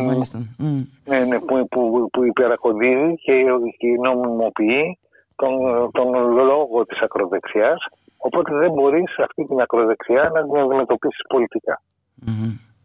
Αν δηλαδή η απάντησή σου στους ακροδεξιούς και στην ξενοφοβία και στο ρατσισμό είναι μόνο η καταστολή, μόνο η καταστολή των προσφυγικών και μεταναστευτικών ροών, της ποινικής παραβατικότητας των κοινωνικά αποκλεισμένων στα μεγάλα τότε πραγματικά όχι μόνο δεν σταματά στην ακροδεξιά, αλλά την φέρνει στην εξουσία. Και τι μπορεί να ανακόψει αυτή την πορεία; Πολύ δυστοπικό το μέλλον, ναι, όπως ναι. προϊονίζεται πραγματικά. Πολύ δυστοπικό. Ναι, του, του παρόντος είναι η πιο σκοτεινή στιγμή mm. της Ευρώπης μετά το Δεύτερο Παγκόσμιο Πόλεμο. Όντως. Έχουμε μια Γερμανία η οποία επιμένει στην επιστροφή στην πολιτική λιτότητα, ε, η οποία ε, έχουμε εκλογικές αναμετρήσει. Στην Ιταλία είδαμε τη μελώνη πλέον είναι ως κανονικότητα, για παράδειγμα. Mm-hmm. Εάν είναι κανονικότητα η Μελώνη, πώς μπορεί πλέον να φοβήσει ο Μακρόν τους Γάλλους λέγοντας ακολουθήστε το δρόμο των περικοπών και της λιτότητας που θέλω, αλλιώς θα έχετε πρόεδρο του Λεπέν. Κάποια ώρα θα σκεφτούν οι ψηφοφόροι τι Μακρόν, τι Λεπέν. Δεν χρειάζεται να το πει κάποιο κόμμα. Το οποίο δεν είναι σωστό το τι Μακρόν, τι Λεπέν, αλλά εκεί οδηγούν τους ψηφοφόρους. Έτσι. Έχει, έχει διαφορά, δηλαδή ακόμα και η παραμικρή απόχρωση διαφορά με την ακροδεξιά δεν πρέπει να υποτιμάται. Ναι, αλλά τα όρια πλέον είναι πολύ δυσδιάκριτα. Είναι όντως δυσδιάκριτα, ναι, αυτό. αυτό. Όταν, όταν δεν υπάρχει πραγματική πολιτική σύγκρουση, όταν δεν υπάρχει εναλλακτική πρόταση για τη διαχείριση της οικονομίας και όλα είναι δεδομένα, μπορείτε, το είχαμε και εδώ εξάλλου, μπορείτε να ψηφίσετε ό,τι θέλετε, αλλά θα έχετε την ίδια δημοσιονομική πολιτική. Και αυτό είναι το σύμφωνο σταθερότητας που η Γερμανία δεν συζητά να το αλλάξει. Και όχι μόνο, είναι ο στόχος των μηδενικών ελλημάτων, το περίφημο μαύρο μηδέν Σβάρτσενούλ, το οποίο έχει ενσωματωθεί σε άρθρο του Γερμανικού Συντάγματος. Δηλαδή, αν, ήθελε, αν ήθελαν οι σοσιαλδημοκράτες να κάνουν επεκτατική και οικονομική, δημοσιονομική πολιτική, να ακολουθήσουν και ενσιανή και ενσιανική πολιτική στην οικονομία και στα δημόσια οικονομικά, θα έπρεπε να αλλάξει το Σύνταγμα της Γερμανίας με πλειοψηφία δύο τρίτων. Μάλιστα. Α, ε, αυτό μας παραπέμπει και στα σχέδια εδώ, εδώ αυτό, του Κυριάκου Μητσοτάκη για τη συνταγματική αναθεώρηση. Ε; Νομίζω στη συνταγματική αναθεώρηση οπουδήποτε, στη, στη Γερμανία, είτε στη Γαλλία, είτε στην Ισπανία, είτε σε οποιαδήποτε ευρωπαϊκή χώρα, που καθιστά μόνιμη πολιτική η νεοφιλελεύθερη πολιτική. Ε, εν ολίγης. Να, να ήταν είναι κάτι, κάτι χειρότερο ακόμα. Την περιοριστική δημοσιονομική πολιτική. Μάλιστα. Γιατί μια νεοφιλελεύθερη δεν είναι απαραίτητα και περιοριστική. Το έχουμε δει στις Ηνωμένες Πολιτείες πώς είναι νεοφιλελεύθερη η στρατηγική κατεύθυνση και πώς μπορεί η χώρα να παίζει με τον πληθωρισμό και να τον εξάγει προς τα έξω. Ε, αυτό είναι ε, κατάργηση της δημοκρατίας. Προφανώς. Και είδατε, και δεν, δεν είναι μόνο το παράδειγμα της Ελλάδας το 2015. Είναι το παράδειγμα της Γαλλίας. Παίρνει εντολή συνέχεια ο Ολάντ να αλλάξει κάπως την ε, ε, δημοσιονομική πραγματικότητα της Γαλλίας, βέτο από το Eurogroup. Ε, ζητάει ο Ρέντσι κάποιες ε, δευτερεύουσες αλλαγές, τίποτα. Ναι, ναι. Οπότε έτσι, έτσι απαξιώνεται η πολιτική. Έτσι... Όλοι, ναι, ναι, ναι, ναι. Όλοι οι ίδιοι είναι και, τα λοιπά. Ναι. Όλοι οι ίδιοι είναι θεούς. Ναι. Κύριε Καπόπουλε, σας ευχαριστούμε πάρα πολύ για την για συνδρομή σας. Να είστε καλά. Σας ευχαριστούμε πάρα πολύ. Yes. Γεια χαρά.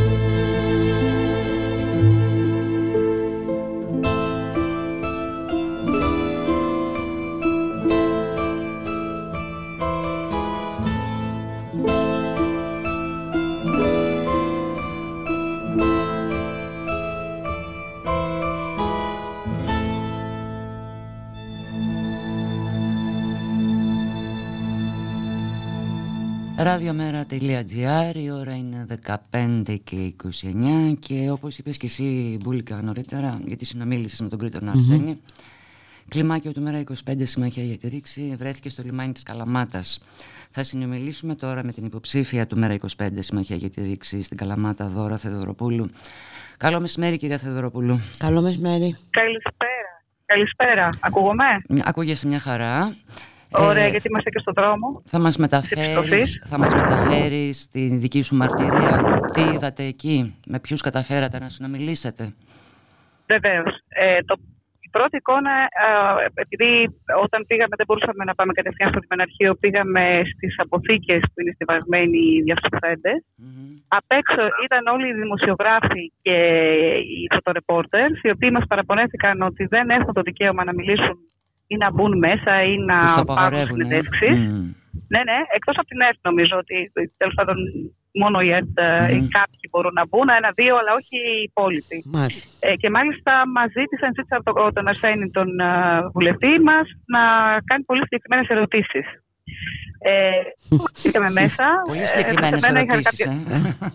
ναι, ε, όχι, συγκεκριμένες ερωτήσεις ζήτησαν δημοσιογράφοι για να επαληθεύσουμε ή να διαψεύσουμε τα όσα τους έχουν πει. Δηλαδή, αν όντως, ε, όπως τους λένε, πήγαν από τη μια μεριά τους κάπου όλοι οι επιβαίνοντες. Πράγμα που δεν μας το επιβεβαίωσε κανένας από αυτούς που μιλήσαμε. Δεν είχαν και περιθώριο να πάνε από τη μια μεριά στην άλλη. Ακριβώς. Δηλαδή, από ό,τι είδαμε τώρα, ή που ήταν σαν σαρδέλες στην Βαγμένη.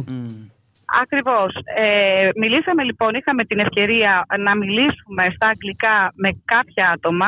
Όλες οι μαρτυρίες συνέπεσαν στο ότι ήταν μέσα στο σκάφος 750 άτομα. Πάρα πάρα πολλά. Το σκάφος ήταν ένα ελιαστικό μικρό σχετικά για, για τόσους επιβαίνοντες. Και ότι κάποια στιγμή το λιμενικό, το ελληνικό λιμενικό πήγε να τους ρημουλκίσει και με το που ξεκίνησε να, τους, ε, να, να κάνει τη ρημούλκηση ε, Ανέπτυξε τα, ταχύτητα και ανετράπη το σκάφος. Ε, ε, έτσι μας... ε. Ανετράπηκε και βούλιαξε. Αυτή ήταν η μαρτυρία που πήραμε εμείς. Όταν κάναμε περισσότερες ερωτήσεις μας είπαν ότι πρέπει να αφήσουμε ήσυχο τον κόσμο, να πάρει τα χάπια του, να πάει oh. και τα λοιπά να το περιποιηθούν. Οπότε καταλαβαίνετε, μάλλον γίναμε ενοχλητικοί ε, και μας ε, ζήτησαν να, να φύγουμε.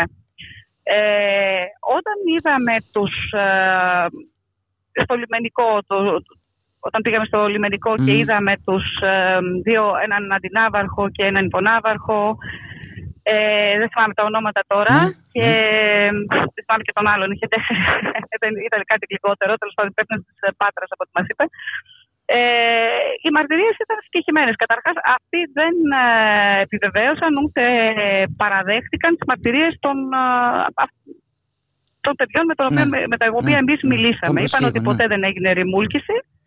Ότι αυτοί δηλαδή. παρακολουθούσαν από μακριά και ρωτήσατε καλά πώς βρεθήκατε εκεί; Α, λέει πήγαμε γιατί ξέραμε από τις αρχές της ε, Ιταλίας ότι υπήρχε αυτό το, το πλοίο και παρακολουθούσαν από μακριά όχι για να το πάρουν αλλά να το βγάλουν έξω από τα χωρικά ύδατα της Ελλάδας. Ε, όταν, και μάλιστα βρέθηκαν, είχαν και παραπλέοντα σκάφη ε, δεσμεύσει και τους ρωτήσαμε γιατί το κάνετε αυτό, Άννα, για να μην συμβεί προληπτικά αυτό που συνέβη. Ε, τώρα τι να σας πω, ξαναρωτήσαμε και άλλους ανθρώπους, μας είπαν ακριβώς τα ίδια, ότι έγινε ρημούλκηση, ότι ήταν τόσα τα άτομα, ε, στο λιμανικό μας είπαν τουλάχιστον 400, δεν μας είπαν νούμερο. Mm. Είναι το πιο βαθύ σημείο της Μεσογείου, καταλαβαίνετε ότι δεν θα βρεθούν ποτέ αυτά τα άτομα, ήταν κυρίως νέα άτομα. Αυτά που είδαμε εμείς ήταν άντρες μόνο ε, από 18 μέχρι 30, εκεί ήταν η ηλικία περίπου ναι. όλων αυτών. Ναι. Ε, μας, μάλιστα μου ζήτησαν εμένα ένα παλικάρι έτσι πολύ ε, να, να μπορέσει να πάρει τη μάνα του, να της στείλει ένα μήνυμα και να της πει ότι ζει.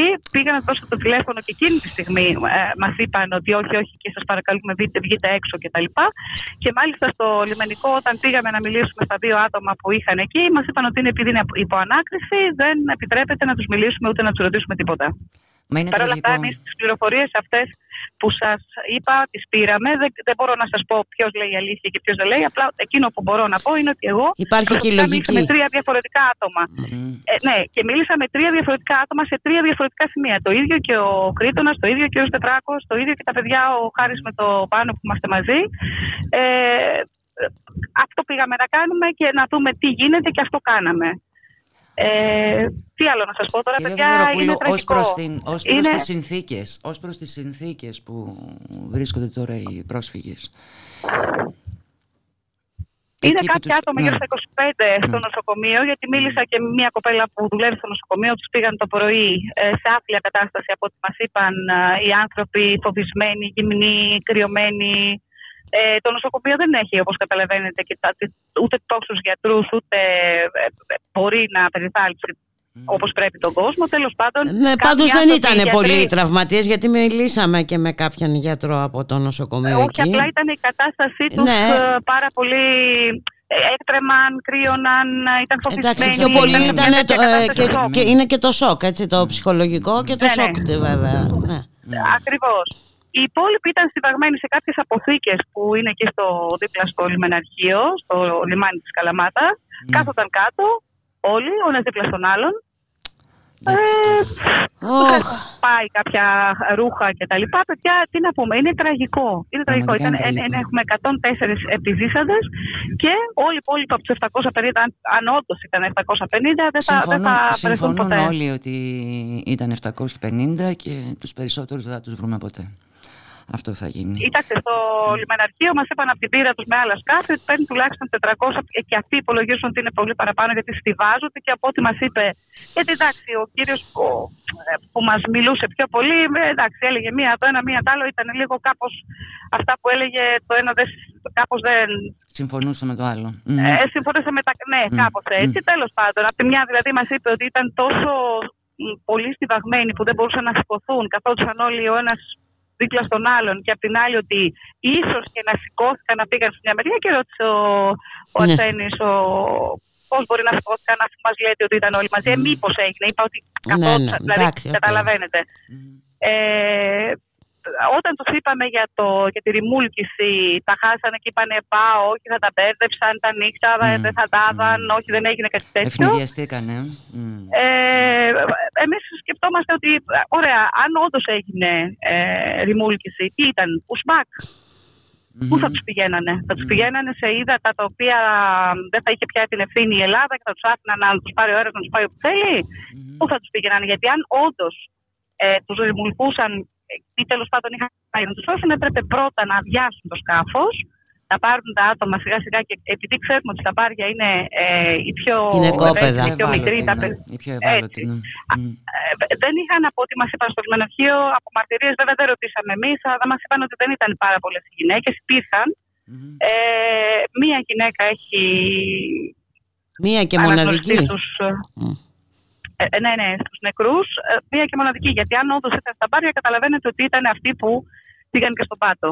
Και από ό,τι μας είπαν στο λιμεναρχείο, δεν είχαν και κανένα λόγο εδώ, νομι- νομίζω, να πούν τα πράγματα διαφορετικά. Είναι ότι οι πιο γεροί, οι πιο αυτοί που αντέχουν είναι που κάθονται στο κατάστρωμα και ναι, όντως αυτοί που έχουν διασωθεί είναι άντρες Ναι. ε, νέας ηλικίας, εκεί γύρω από 18 θα έλεγα μέχρι 30. Πάντως, ε, κυρία Θεοδωροπούλου, το, το μόνο θετικό αυτής της υπόθεσης είναι η αλληλεγγύη που έχει εκδηλωθεί και στην, Πα- στην Καλαμάτα. Δηλαδή τεράστιο κύμα αλληλεγγύης από τους, α- από τους πολίτες. Κοίταξε, ε, όντως, ε, εμείς και τα μέλη μας που είδαμε ήταν συγκλονισμένοι. Όλος ο κόσμος μιλούσε γι' αυτό. Ε, είναι κάτι πρωτόγνωρο. Ε, ήταν αρκετός κόσμος έξω που είχε ενδιαφερθεί να πάει να δει, να ρωτήσει. Δεν μπορούσαν βέβαια να μπουν μέσα. Ε, τα μέσα, τα κανάλια ήταν εκεί, οι σταθμοί ήταν εκεί, οι δημοσιογράφοι ήταν εκεί. Ε, δεν ξέρω τι- τι να σας πω. Είναι, μόνο που το σκέφτεται κανένας είναι, είναι τραγικό. Είναι τραγικό. Είναι, είναι συγκλονιστικό και το γεγονός ότι ε, συγγενείς των ε, προσφύγων που ναυάγησαν ε, από την Ευρώπη ε, έρχονται στην Καλαμάτα, σπέβδουν στην Καλαμάτα, μήπως είναι κάποιος δικός τους μέσα στους διασωθέντες, δηλαδή είναι πραγματικά τραγικές Να σας πω σκηνές, κάτι. τραγικές εικόνες. Ένας από, ένας από αυτούς που ρώτησα ε, έβγαλε τα κλάματα και μου λέει θέλω να πάω στην Αίγυπτο. Θέλω να πάω πίσω στην Αίγυπτο. Ε, ο άλλος, σε παρακαλώ, θέλω να πάω στη μαμά μου τη ζώο. Και εκείνη που του έδωσα το τηλέφωνο και του λέω Και δεν «Πάρε σας όπου άφησαν. θες». Και Ναι. Και δεν σας μου άφησαν. Και λέω, ωραία, θέλω, ε, ωραία, δεν έπρεπε εγώ να το δώσω ή έπρεπε να φύγουμε για να. Α το να έδιναν αφήσω αυτοί κόσμο ήσυχο. λοιπόν ένα τηλέφωνο. Αυτό ακριβώς. Δηλαδή, παιδιά, πόσο ανθρώπινο είναι να πάρεις τη μάνα σου να της πεις Μαμά, ζω; Πόσο ανθρώπινο, γιατί αυτοί οι άνθρωποι να είναι σε απομόνωση και να μπορούν να μιλήσουν στους δικούς τους. Πόσο. Δηλαδή, πραγματικά είναι φοβερό. Για να μην πούνε τι ακριβώς έγινε, ναι. Εντάξει, οκ. Το φαντάζομαι. Εδώ εμείς δεν. Ε, ε, καλά, εμένα δεν θέλαμε να με αφήσουν έτσι κι αλλιώς γιατί μπήκα με την κάμερα και νόμιζαν ότι θα έπαιρνα φωτογραφίες. Μπάτησαν επειδή με γνώρισαν κάποιοι ότι όντως είμαι υποψήφια και βέβαια το είπαν και ο κ. Πετράκος και ο Αρσένης. Και έτσι μπήκα. Αλλιώς δεν θα, δεν θα με άφηναν. Όλοι οι δημοσιογράφοι ήταν απ' έξω. Μάλιστα. Κυρία Θεοδωροπούλου, σας ευχαριστούμε πάρα πολύ για την Εγώ σας παρέμβαση και την ευχαριστώ. εικόνα που μας μετέφερε, τις εικόνες που μας μεταφέρατε. Σας ευχαριστώ και εγώ πάρα πολύ και να μην έχουμε ξανά τέτοια πράγματα. Να μην ξαναγίνει αυτό, να το φροντίσουμε όλοι. Να μην τους αφήσουμε να, να το ξανακάνουμε αυτό σε άνθρωπο κανέναν. Δεν το αξίζει κανένας. Μπορεί εμείς τα παιδιά μας να βρεθούμε μια μέρα στην ίδια Στην θέση. ίδια Να κατάσταση. το σκεφτούμε. Τίποτα δεν είναι δεδομένο. Ακριβώς. Αυτή τη ζωή. Έτσι. Σας ευχαριστούμε πολύ. Να είστε καλά. Καλό απόγευμα. Γεια χαρά.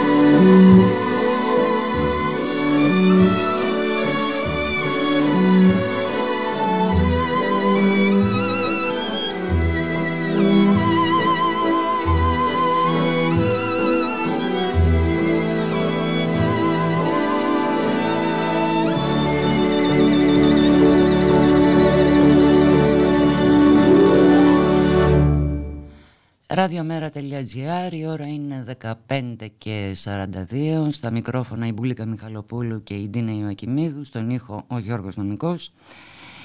Και μ, σύμφωνα με την έκθεση της ε, Χίας Grace είναι μια οργάνωση για τα νομικά δικαιώματα των προσφύγων που εδρεύει στην ε, Μυτιλίνη. Ε, μια έκθεση που συντάχθηκε το, για το 2021 αυτή τη στιγμή υπάρχουν πάνω από 80 εκατομμύρια βία εκτοπισμένοι εκ των οποίων 36,5 εκατομμύρια παιδιά και περισσότεροι από 7, 27 εκατομμύρια πρόσφυγες σε όλο τον κόσμο. Ε, συ- συγγνώμη, Ναι. να προσθέσω ότι σύμφωνα με την είπατε αρμοστία του ΟΕΕ έχουμε φτάσει στους 100, στα 110 εκατομμύρια Μάλιστα. βία εκτοπισμένους. Μάλιστα. Ε, στην τηλεφωνική μας γραμμή έχουμε τον επικεφαλής της Χίας Γκρις, τον κύριο Βασίλη Κερασιώτη, ο οποίος ε, είχε γίνει ευρύτερα γνωστός με την πολύκροτη υπόθεση με τις ματωμένες φράουλες στη Μανολάδα, Μπουλικά. Ναι, ναι, ναι. Που πέτυχε την ε, καταδίκη του Ευρωπαϊκού Δικαστηρίου των Δικαιωμάτων του Ανθρώπου κατά της Ελλάδας για την ιστορία αυτή. Καλώς σας μεσημέρι κύριε Κερασιώτη. Καλό μεσημέρι. Γεια σας. Εσείς... Ευχαριστώ πάρα πολύ. Ε, εμείς σας ευχαριστούμε. Ε, εσείς βρίσκεστε στη Μυτιλίνη. Όλα αυτά τα χρόνια από το 2016 είστε στη Μυτιλίνη; Ε, εγώ προσωπικά είμαι μεταξύ Αθήνας και Μυτιλίνης. Είστε μεταξύ Η οργάνωσή οργάνωση. μας Μμ. ναι, ναι, ναι, δρεύει στη Μυτιλίνη, έχει και γραφείο στην Αθήνα. Και παρακολουθούμε δυστυχώς ε, όλο αυτό το, όλες αυτές τις εξελίξεις όλα αυτά τα χρόνια. Ε, εντάξει, είναι τραγικές οι στιγμές. Προσπαθούμε να δούμε κι εμείς πώς ίσως θα μπορούσαμε ε, να βοηθήσουμε. Έχουμε δει αρκετά παρόμοια φαινόμενα. Βέβαια αυτό Σε, ξεπερνάει οι λίγο. αριθμοί είναι τρομακτικοί σε αυτή την περίπτωση. Ναι. Ναι, δυστυχώς. Αλλά είναι το χρονικό ενός προαναγγελθέντου. Ακριβώς. μιας- Ακριβώς. Γιατί Ναι. πριν συζητάγαμε Δυστυχώς. για την ε, πολιτική της Ευρωπαϊκής Ένωσης, για το νέο σύμφωνο για τη μετανάστευση το οποίο προαλήφεται, το οποίο θα πρέπει μάλιστα να είναι έτοιμο και πριν από τις ευρωεκλογές για να είμαστε πανέτοιμοι να έχουμε το πλαίσιο, που είναι αυτό. Ναι. Έτσι. Ε, Ε, αυτό- Χώρες του Νότου φυλακές και καταστολή. Ναι, και ναι, έχουμε δει είτε κράτηση αματιαφήξη, γενικά ε, δεν υπάρχει νόμιμη δίωδος για πρόσφυγες και τούντες άσυλο.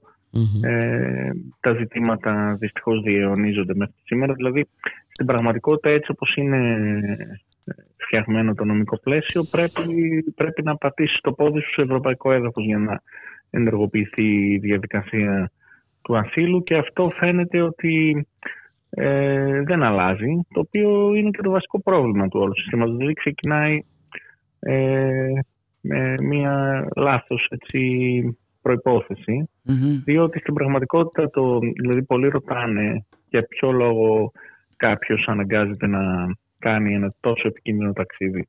Είναι αυτό, Ε, συγγνώμη που σας αυτός είναι ο διακόπτω. λόγος. Συγγνώμη που σας διακόπτω, είναι αυτό, αυτό που ρώτησε κάποτε ένας γνωστός και μια εξαιρεταίος δημοσιογράφος, ο οποίος είπα, Γενάρη μήνα βάζουν τα παιδιά τους μες στις βάρκες και πνίγονται.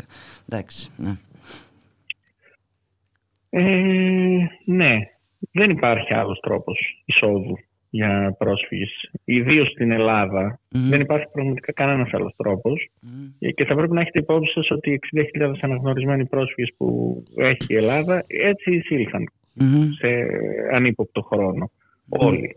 Ακόμα και η διερμηνέας της οργάνωσής μας έτσι εισήλθε. Δηλαδή, θέλω να πω είναι random εντελώς η κατάσταση.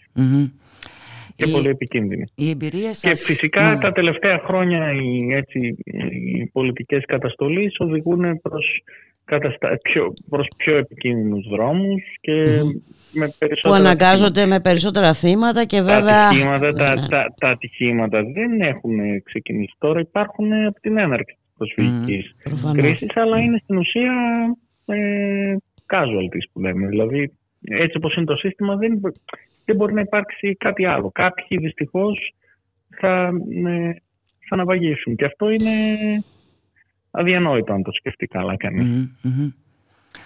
Πράγμα που σημαίνει ότι άμα συνεχιστεί αυτή η κατάσταση ε, θα ξαναδούμε ε, τέτοια. Ναι.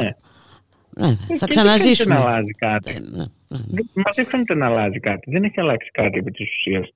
Ε, ίσα ίσα ε, ο καινούριος, ε, η καινούργια οδηγία υποδοχής θα περιλαμβάνει κράτηση. Δηλαδή υπάρχει πάντα μια αυστηροποίηση του πλαισίου που νομίζουμε ότι θα συγκρατήσει τις ροές. Έχουμε δει και τα κλειστά ε, κέντρα.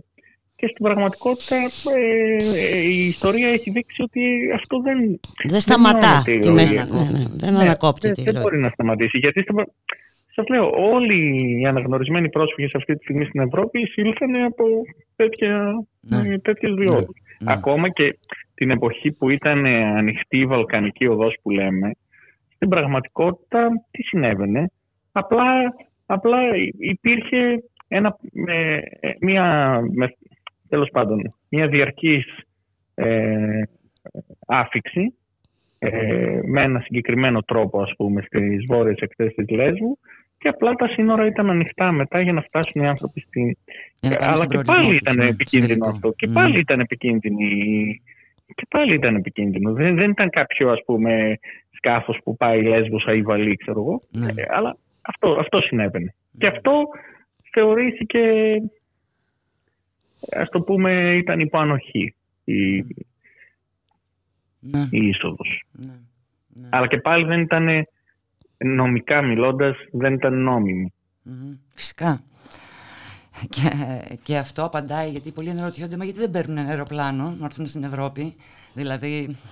Υπάρχει ένα πλέγμα οδηγιών, υπάρχει ένα πλέγμα οδηγιών που έχει κάνει outsourcing στην πραγματικότητα τον έλεγχο των διαβατηριακών σε εταιρείες και σε εταιρείες, σε αεροπορικές εταιρείες, στους υπαλλήλους.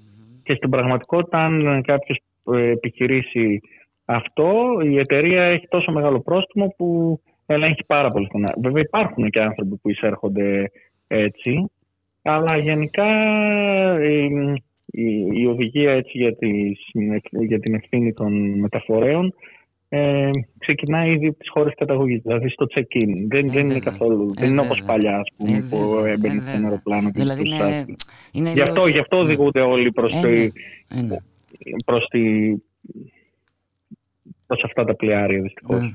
Ναι, ναι. Αυτό είναι το πλαίσιο. Ναι. Με αυτό έχουμε να κάνουμε και είναι. Και γίνεται όλο και πιο σκληρό. Δηλαδή. Όλο και πιο κατασταλτικό. Ναι, και γίνεται όλο και πιο σκληρό.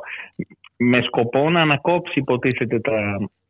Ε, με, με διακηρυγμένο ναι. σκοπό να ανακόψει τα, ε, ε, ναι. τα smuggling networks και μάλιστα πλέον ε, και άνθρωποι που βοηθάνε αντιμετωπίζονται ως διακινητές. Διακινητές, α, μην ξεχνάμε και κάτι έχουμε, 180 χρόνια φυλάκισης και κάτι τέτοια που είχαν επιβληθεί σε ανθρώπους. Και στοχοποίηση ΜΚΟ. Και, και, και, και, τώρα, και τώρα είναι, είναι, σίγουρο, είναι σίγουρο ότι αυτοί οι οποίοι οδηγούν, δηλαδή Είμαι σχεδόν βέβαιος ότι τις ανακριτικές ενέργειες που γίνονται τώρα, τώρα. αυτή τη στιγμή που μιλάμε, Μπράβο. Ναι, ναι, ναι. κάποιοι θα κατηγορηθούν ότι κρατούσαν το τιμόνι ξέρω εγώ, mm-hmm. του πλοιαρίου και mm-hmm.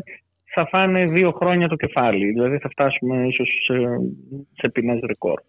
Ναι, ναι. Αυτό θα γίνει και τώρα. Οποία υποκρισία. Οποία υποκρισία. Βέβαια δεν ξέρω, υπάρχει και ένα θέμα ας πούμε για το κατά πόσο έγινε αυτό σε ελληνική επικράτεια ε, άσχετα αν είχαμε την δικαιοδοσία εμείς mm. για το, το search and rescue, mm. αλλά, αλλά για το θέμα ας πούμε της κατατόπου τέλεσης του εκκλήματος δεν ξέρω αυτό ας πούμε αν παίζει κάποιο ρόλο. Αλλά αυτά τώρα είναι πολύ νωρίς να τα πούμε. Ε, Γενικά, από ό,τι διαβάζω από ειδικούς και τα λοιπά, σε κάθε περίπτωση παρεμβαίνεις όταν κινδυνεύει σκάφος. Ναι, ναι, εννοείται αυτό. Δεν, δεν, λέω αυτό. Δεν λέω, αυτό. λέω για την, την ποινική ευθύνη. γιατί είναι σίγουρο ότι, ότι, ότι θα προσπαθήσουν οι αρχές να τα ρίξουν όχι στις παραλήψεις και τα λοιπά, αλλά σε κάποιους. Στα θύματα. ναι, ναι, στα θύματα. Είναι, είναι, είναι, Απλά. Είναι, σίγουρο αυτό. Είναι, είναι, γνωστό, είναι γνωστό το μότο. Φταίει ο σταθμάρχης, φταίνει οι εργαζόμενοι, Μπράβο. φταίνε οι νεκροί, φταίνε οι διακινητές. Εντάξει. Λες και οι διακινητές δεν είναι απότοκο συγκεκριμένων πολιτικών. Έτσι. Εντάξει. Ναι, Όχι, φταίνε και τα θύματα. Φταίνε και τα θύματα, γιατί μπορεί να. Εδώ ακούσαμε ότι δεν ζητήσανε, αρνήθηκαν να λάβουν βοήθεια. Ε, έχουμε ακούσει. Και ποιος ξέρει τι θα ακούσουμε ακόμα. σε μια τέτοια βάρκα δεν είναι κάποιος από τους διακινούμενους που βέβαια, φύγαν οι διακινητές. Εννοείται. Οι διακινητές δεν μπήκαν καν στη βάρκα. Έλατε. Αυτοί που οργάνωσαν το ταξίδι. Αλλά πρέπει να βρούμε κάποιους διακινητές. Όλοι για διακινητές. Ναι. Όλοι οι διακινητές δηλαδή, ευθύνονται. Γι' αυτό λέμε συνεχώς ότι η έννοια του κέρδους είναι αυτή που καθιστά κάποιον διακινητή. Δηλαδή κάποιος που έχει οργανώσει αυτό το ταξίδι προφανώς και είναι εγκληματία και πρέπει να τιμωρηθεί με βάση. Ε, φυσικά. Ε, και προφανώς όμως δεν θα, δεν θα παίξει και με τη ζωή του. Γιατί είδαμε, είδαμε φωτογραφίες. Είναι ο νόμος ο, νόμος, ο ελληνικός έτσι, οποιοδήποτε και σε μια δεδομένη χρονική στιγμή πιάσει το τιμόνι ναι, μετατρέπεται ναι, ναι. αυτομάτω στο διακινητή. Είναι γνωστό αυτό. Στα μάτια του νόμου. Έχουν ήδη επιβληθεί ε, απίστευτες ποινές φυλάκισης, Υπάρχουν, έχουν και, υπάρχουν και νίκες όμως. Ναι, κάποιες, ναι, σε κάποιες περιπτώσεις. Το παρήγορο. Ναι, ναι. Κύριε Κερασιώτη, σας ευχαριστούμε πάρα πολύ για τη συμμετοχή σας. Εγώ. Καλή δύναμη. Καλή δύναμη, καλή συνέχεια. Να είστε καλά. Γεια σας. Γεια χαρά.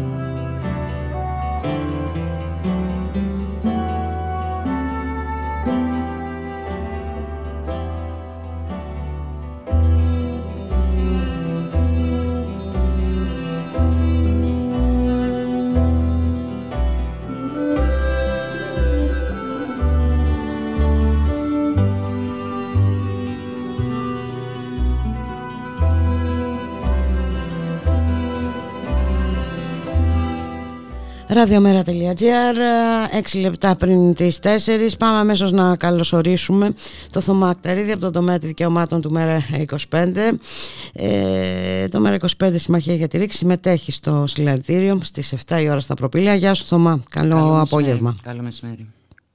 Κα, καλό απόγευμα, καλ, καλησπέρα Μπούλικα, καλησπέρα Ντίνα, καλησπέρα σε όλες και όλους τους ακροατές μας είναι ανίποτη η τραγωδία και βαθιά η θλίψη μας αυτές τις τελευταίες ώρες ε, με όλες αυτές τις ε, εικόνες ε, οι οποίες βλέπουν το φως της δημοσιότητας και όλες αυτές τις πληροφορίες τις οποίες μαθαίνουμε ε, συνεχώς. Είναι ναι. βέβαια τραγική και η όλη συνθήκη για το πώς περιγράφεται αυτό το, το γεγονός. Διάβασα κάτι πολύ ωραίο που κυκλοφορεί αυτές τις ώρες στα, στα κοινωνικά δίκτυα ταξικό είναι το πένθος, εθνικό είναι το έγκλημα ε, δυστυχώς που έχει, έχει περισσέψει αυτές τις ώρες η υποκρισία Α, καλά. όλων των ε, Πενθούν όλοι. Όλη η Ευρωπαϊκή Ένωση πενθεί. Στην Ελλάδα έχουμε τρίμερο πένθος. Δηλαδή η υποκρισία δεν έχει όρια πραγματικά. Δεν έχει όρια. Έτσι ακριβώς ναι, έβγαλε και σχετικές δηλώσεις και η Ευρωπαία Επίτροπος η Ursula von der Leyen και ο Μπορέλ αν είναι δυνατόν αυτές τις ώρες να τολμούν να μιλάνε και να, να φρώνουν λόγο όταν στις ακτές μας στα ανοιχτά της ε, πύλου μετράμε τόσες δεκάδες ε, πτώματα. Και ο Ιταλός Υπουργός Εξωτερικών βγήκε και είπε ότι είμαστε αποφασισμένοι. Θα μπλοκάρουμε τους διακινητές. Έτσι θα εργαστούμε για να τους νικήσουμε. Oh, μπορούμε, να κάνουμε μαζί, ε... μπορούμε να το κάνουμε μαζί με την Ευρώπη. Ναι, ναι, ναι. Ναι. Ναι. Ευρώπη όμως δεν είναι μόνο αυτή. Ε, έτσι γιατί έχω αρχίσει και ξεφεύγω κι εγώ ε, από τα όρια της οργής. Ευρώπη είμαστε κι εμείς, εν πάση περιπτώσει. Έτσι, ε, και πρέπει να απαντήσουμε κάποια στιγμή. Έτσι ακριβώς. Και ακριβώς ε, πολλές φορές πλάι-πλάι υπάρχουν αυτές οι δηλώσεις, όπως ακριβώς υπάρχει και της Ευρωπαία Επίτροπου οι δηλώσεις αυτές, το, το ύφος και, και η στάση ναι, της. Εντάξει, την ξέρουμε την κυρία και από, από παλιά. Ναι. Έτσι ακριβώς υπάρχει και η Ευρωπαϊκή Αλληλεγγύη των λαών ε, και του Νότου αλλά και συνολικά ε, από όλη την Ευρώπη για το πώς αυτές τις ώρες στέκονται στο πλάι των προσφύγων και των μεταναστών και εκφράζουν την αλληλεγγύη τους και, και μέσα από τα κινήματα για όλες αυτές τις διαμαρτυρίες που συμβαίνουν και πανευρωπαϊκά, γιατί υπάρχει κύμα αντιδράσεων αυτή τη στιγμή σε όλες τις χώρες της Ευρώπης, αλλά και στην Ελλάδα, σε κάθε πλατεία και σε κάθε γειτονιά της χώρας. Υπάρχει η κεντρική διαδήλωση σήμερα το απόγευμα στις 7 στην, ε, στα προπήλαια Αθηνών στην Πανεπιστημίου, στο κέντρο της Αθήνας, αλλά και στην Καμάρα στη Θεσσαλονίκη στις 6 λίγο νωρίτερα. Θα πρέπει να βρεθούν εκεί πέρα μαζικά στον, ε, στον δρόμο. Όχι ακριβώς γιατί μπορούμε να πετύχουμε άμεσα μια ε, διαφορετική πολιτική, όμως πρέπει σίγουρα να, ε, πρέπει να, δείξουμε πρώτον ότι υπάρχουμε, ότι υπάρχουμε σαν άνθρωποι και είμαστε πολλοί που υπάρχουμε σαν άνθρωποι και βλέπουμε μετά για τη συνέχεια και ότι είμαστε οργισμένοι και, και, είμαστε, και θέλουμε να σταματήσει αυτό το έσχος. Έτσι ακριβώς. Να μπει επιτέλους ένα φρένο σε όλες αυτές τις αντιμεταναστευτικές ευρωπαϊκές και κρατικές και πολιτικές στις επαναπροωθήσεις, στα pushback, στους φράχτες της ντροπής. Όλα αυτά ακριβώς δεν, δεν έχουν το δικαίωμα να, να συντελούνται στο όνομά μας. Έτσι ακριβώς είναι Θωμά. Θα τα πούμε λοιπόν στις 7 στα προπήλαια. Γιατί σε δεν είναι ατύχημα, είναι δολοφονία. Ακριβώς, ε, καθαρή δολοφονία. Και ακριβώς να μην συνηθίσουμε το θάνατο. Έτσι ακριβώς. Και όχι μόνο το θάνατο, αλλά υπάρχει και ο θάνατος εν ζωή. Ούτε το θάνατο εν ζωή να συνηθίσουμε. Να σε ευχαριστήσω πάρα πολύ Θωμά, σε ευχαριστούμε πάρα πολύ. Να σε καλά. Καλό μεσημέρι. Γεια χαρά.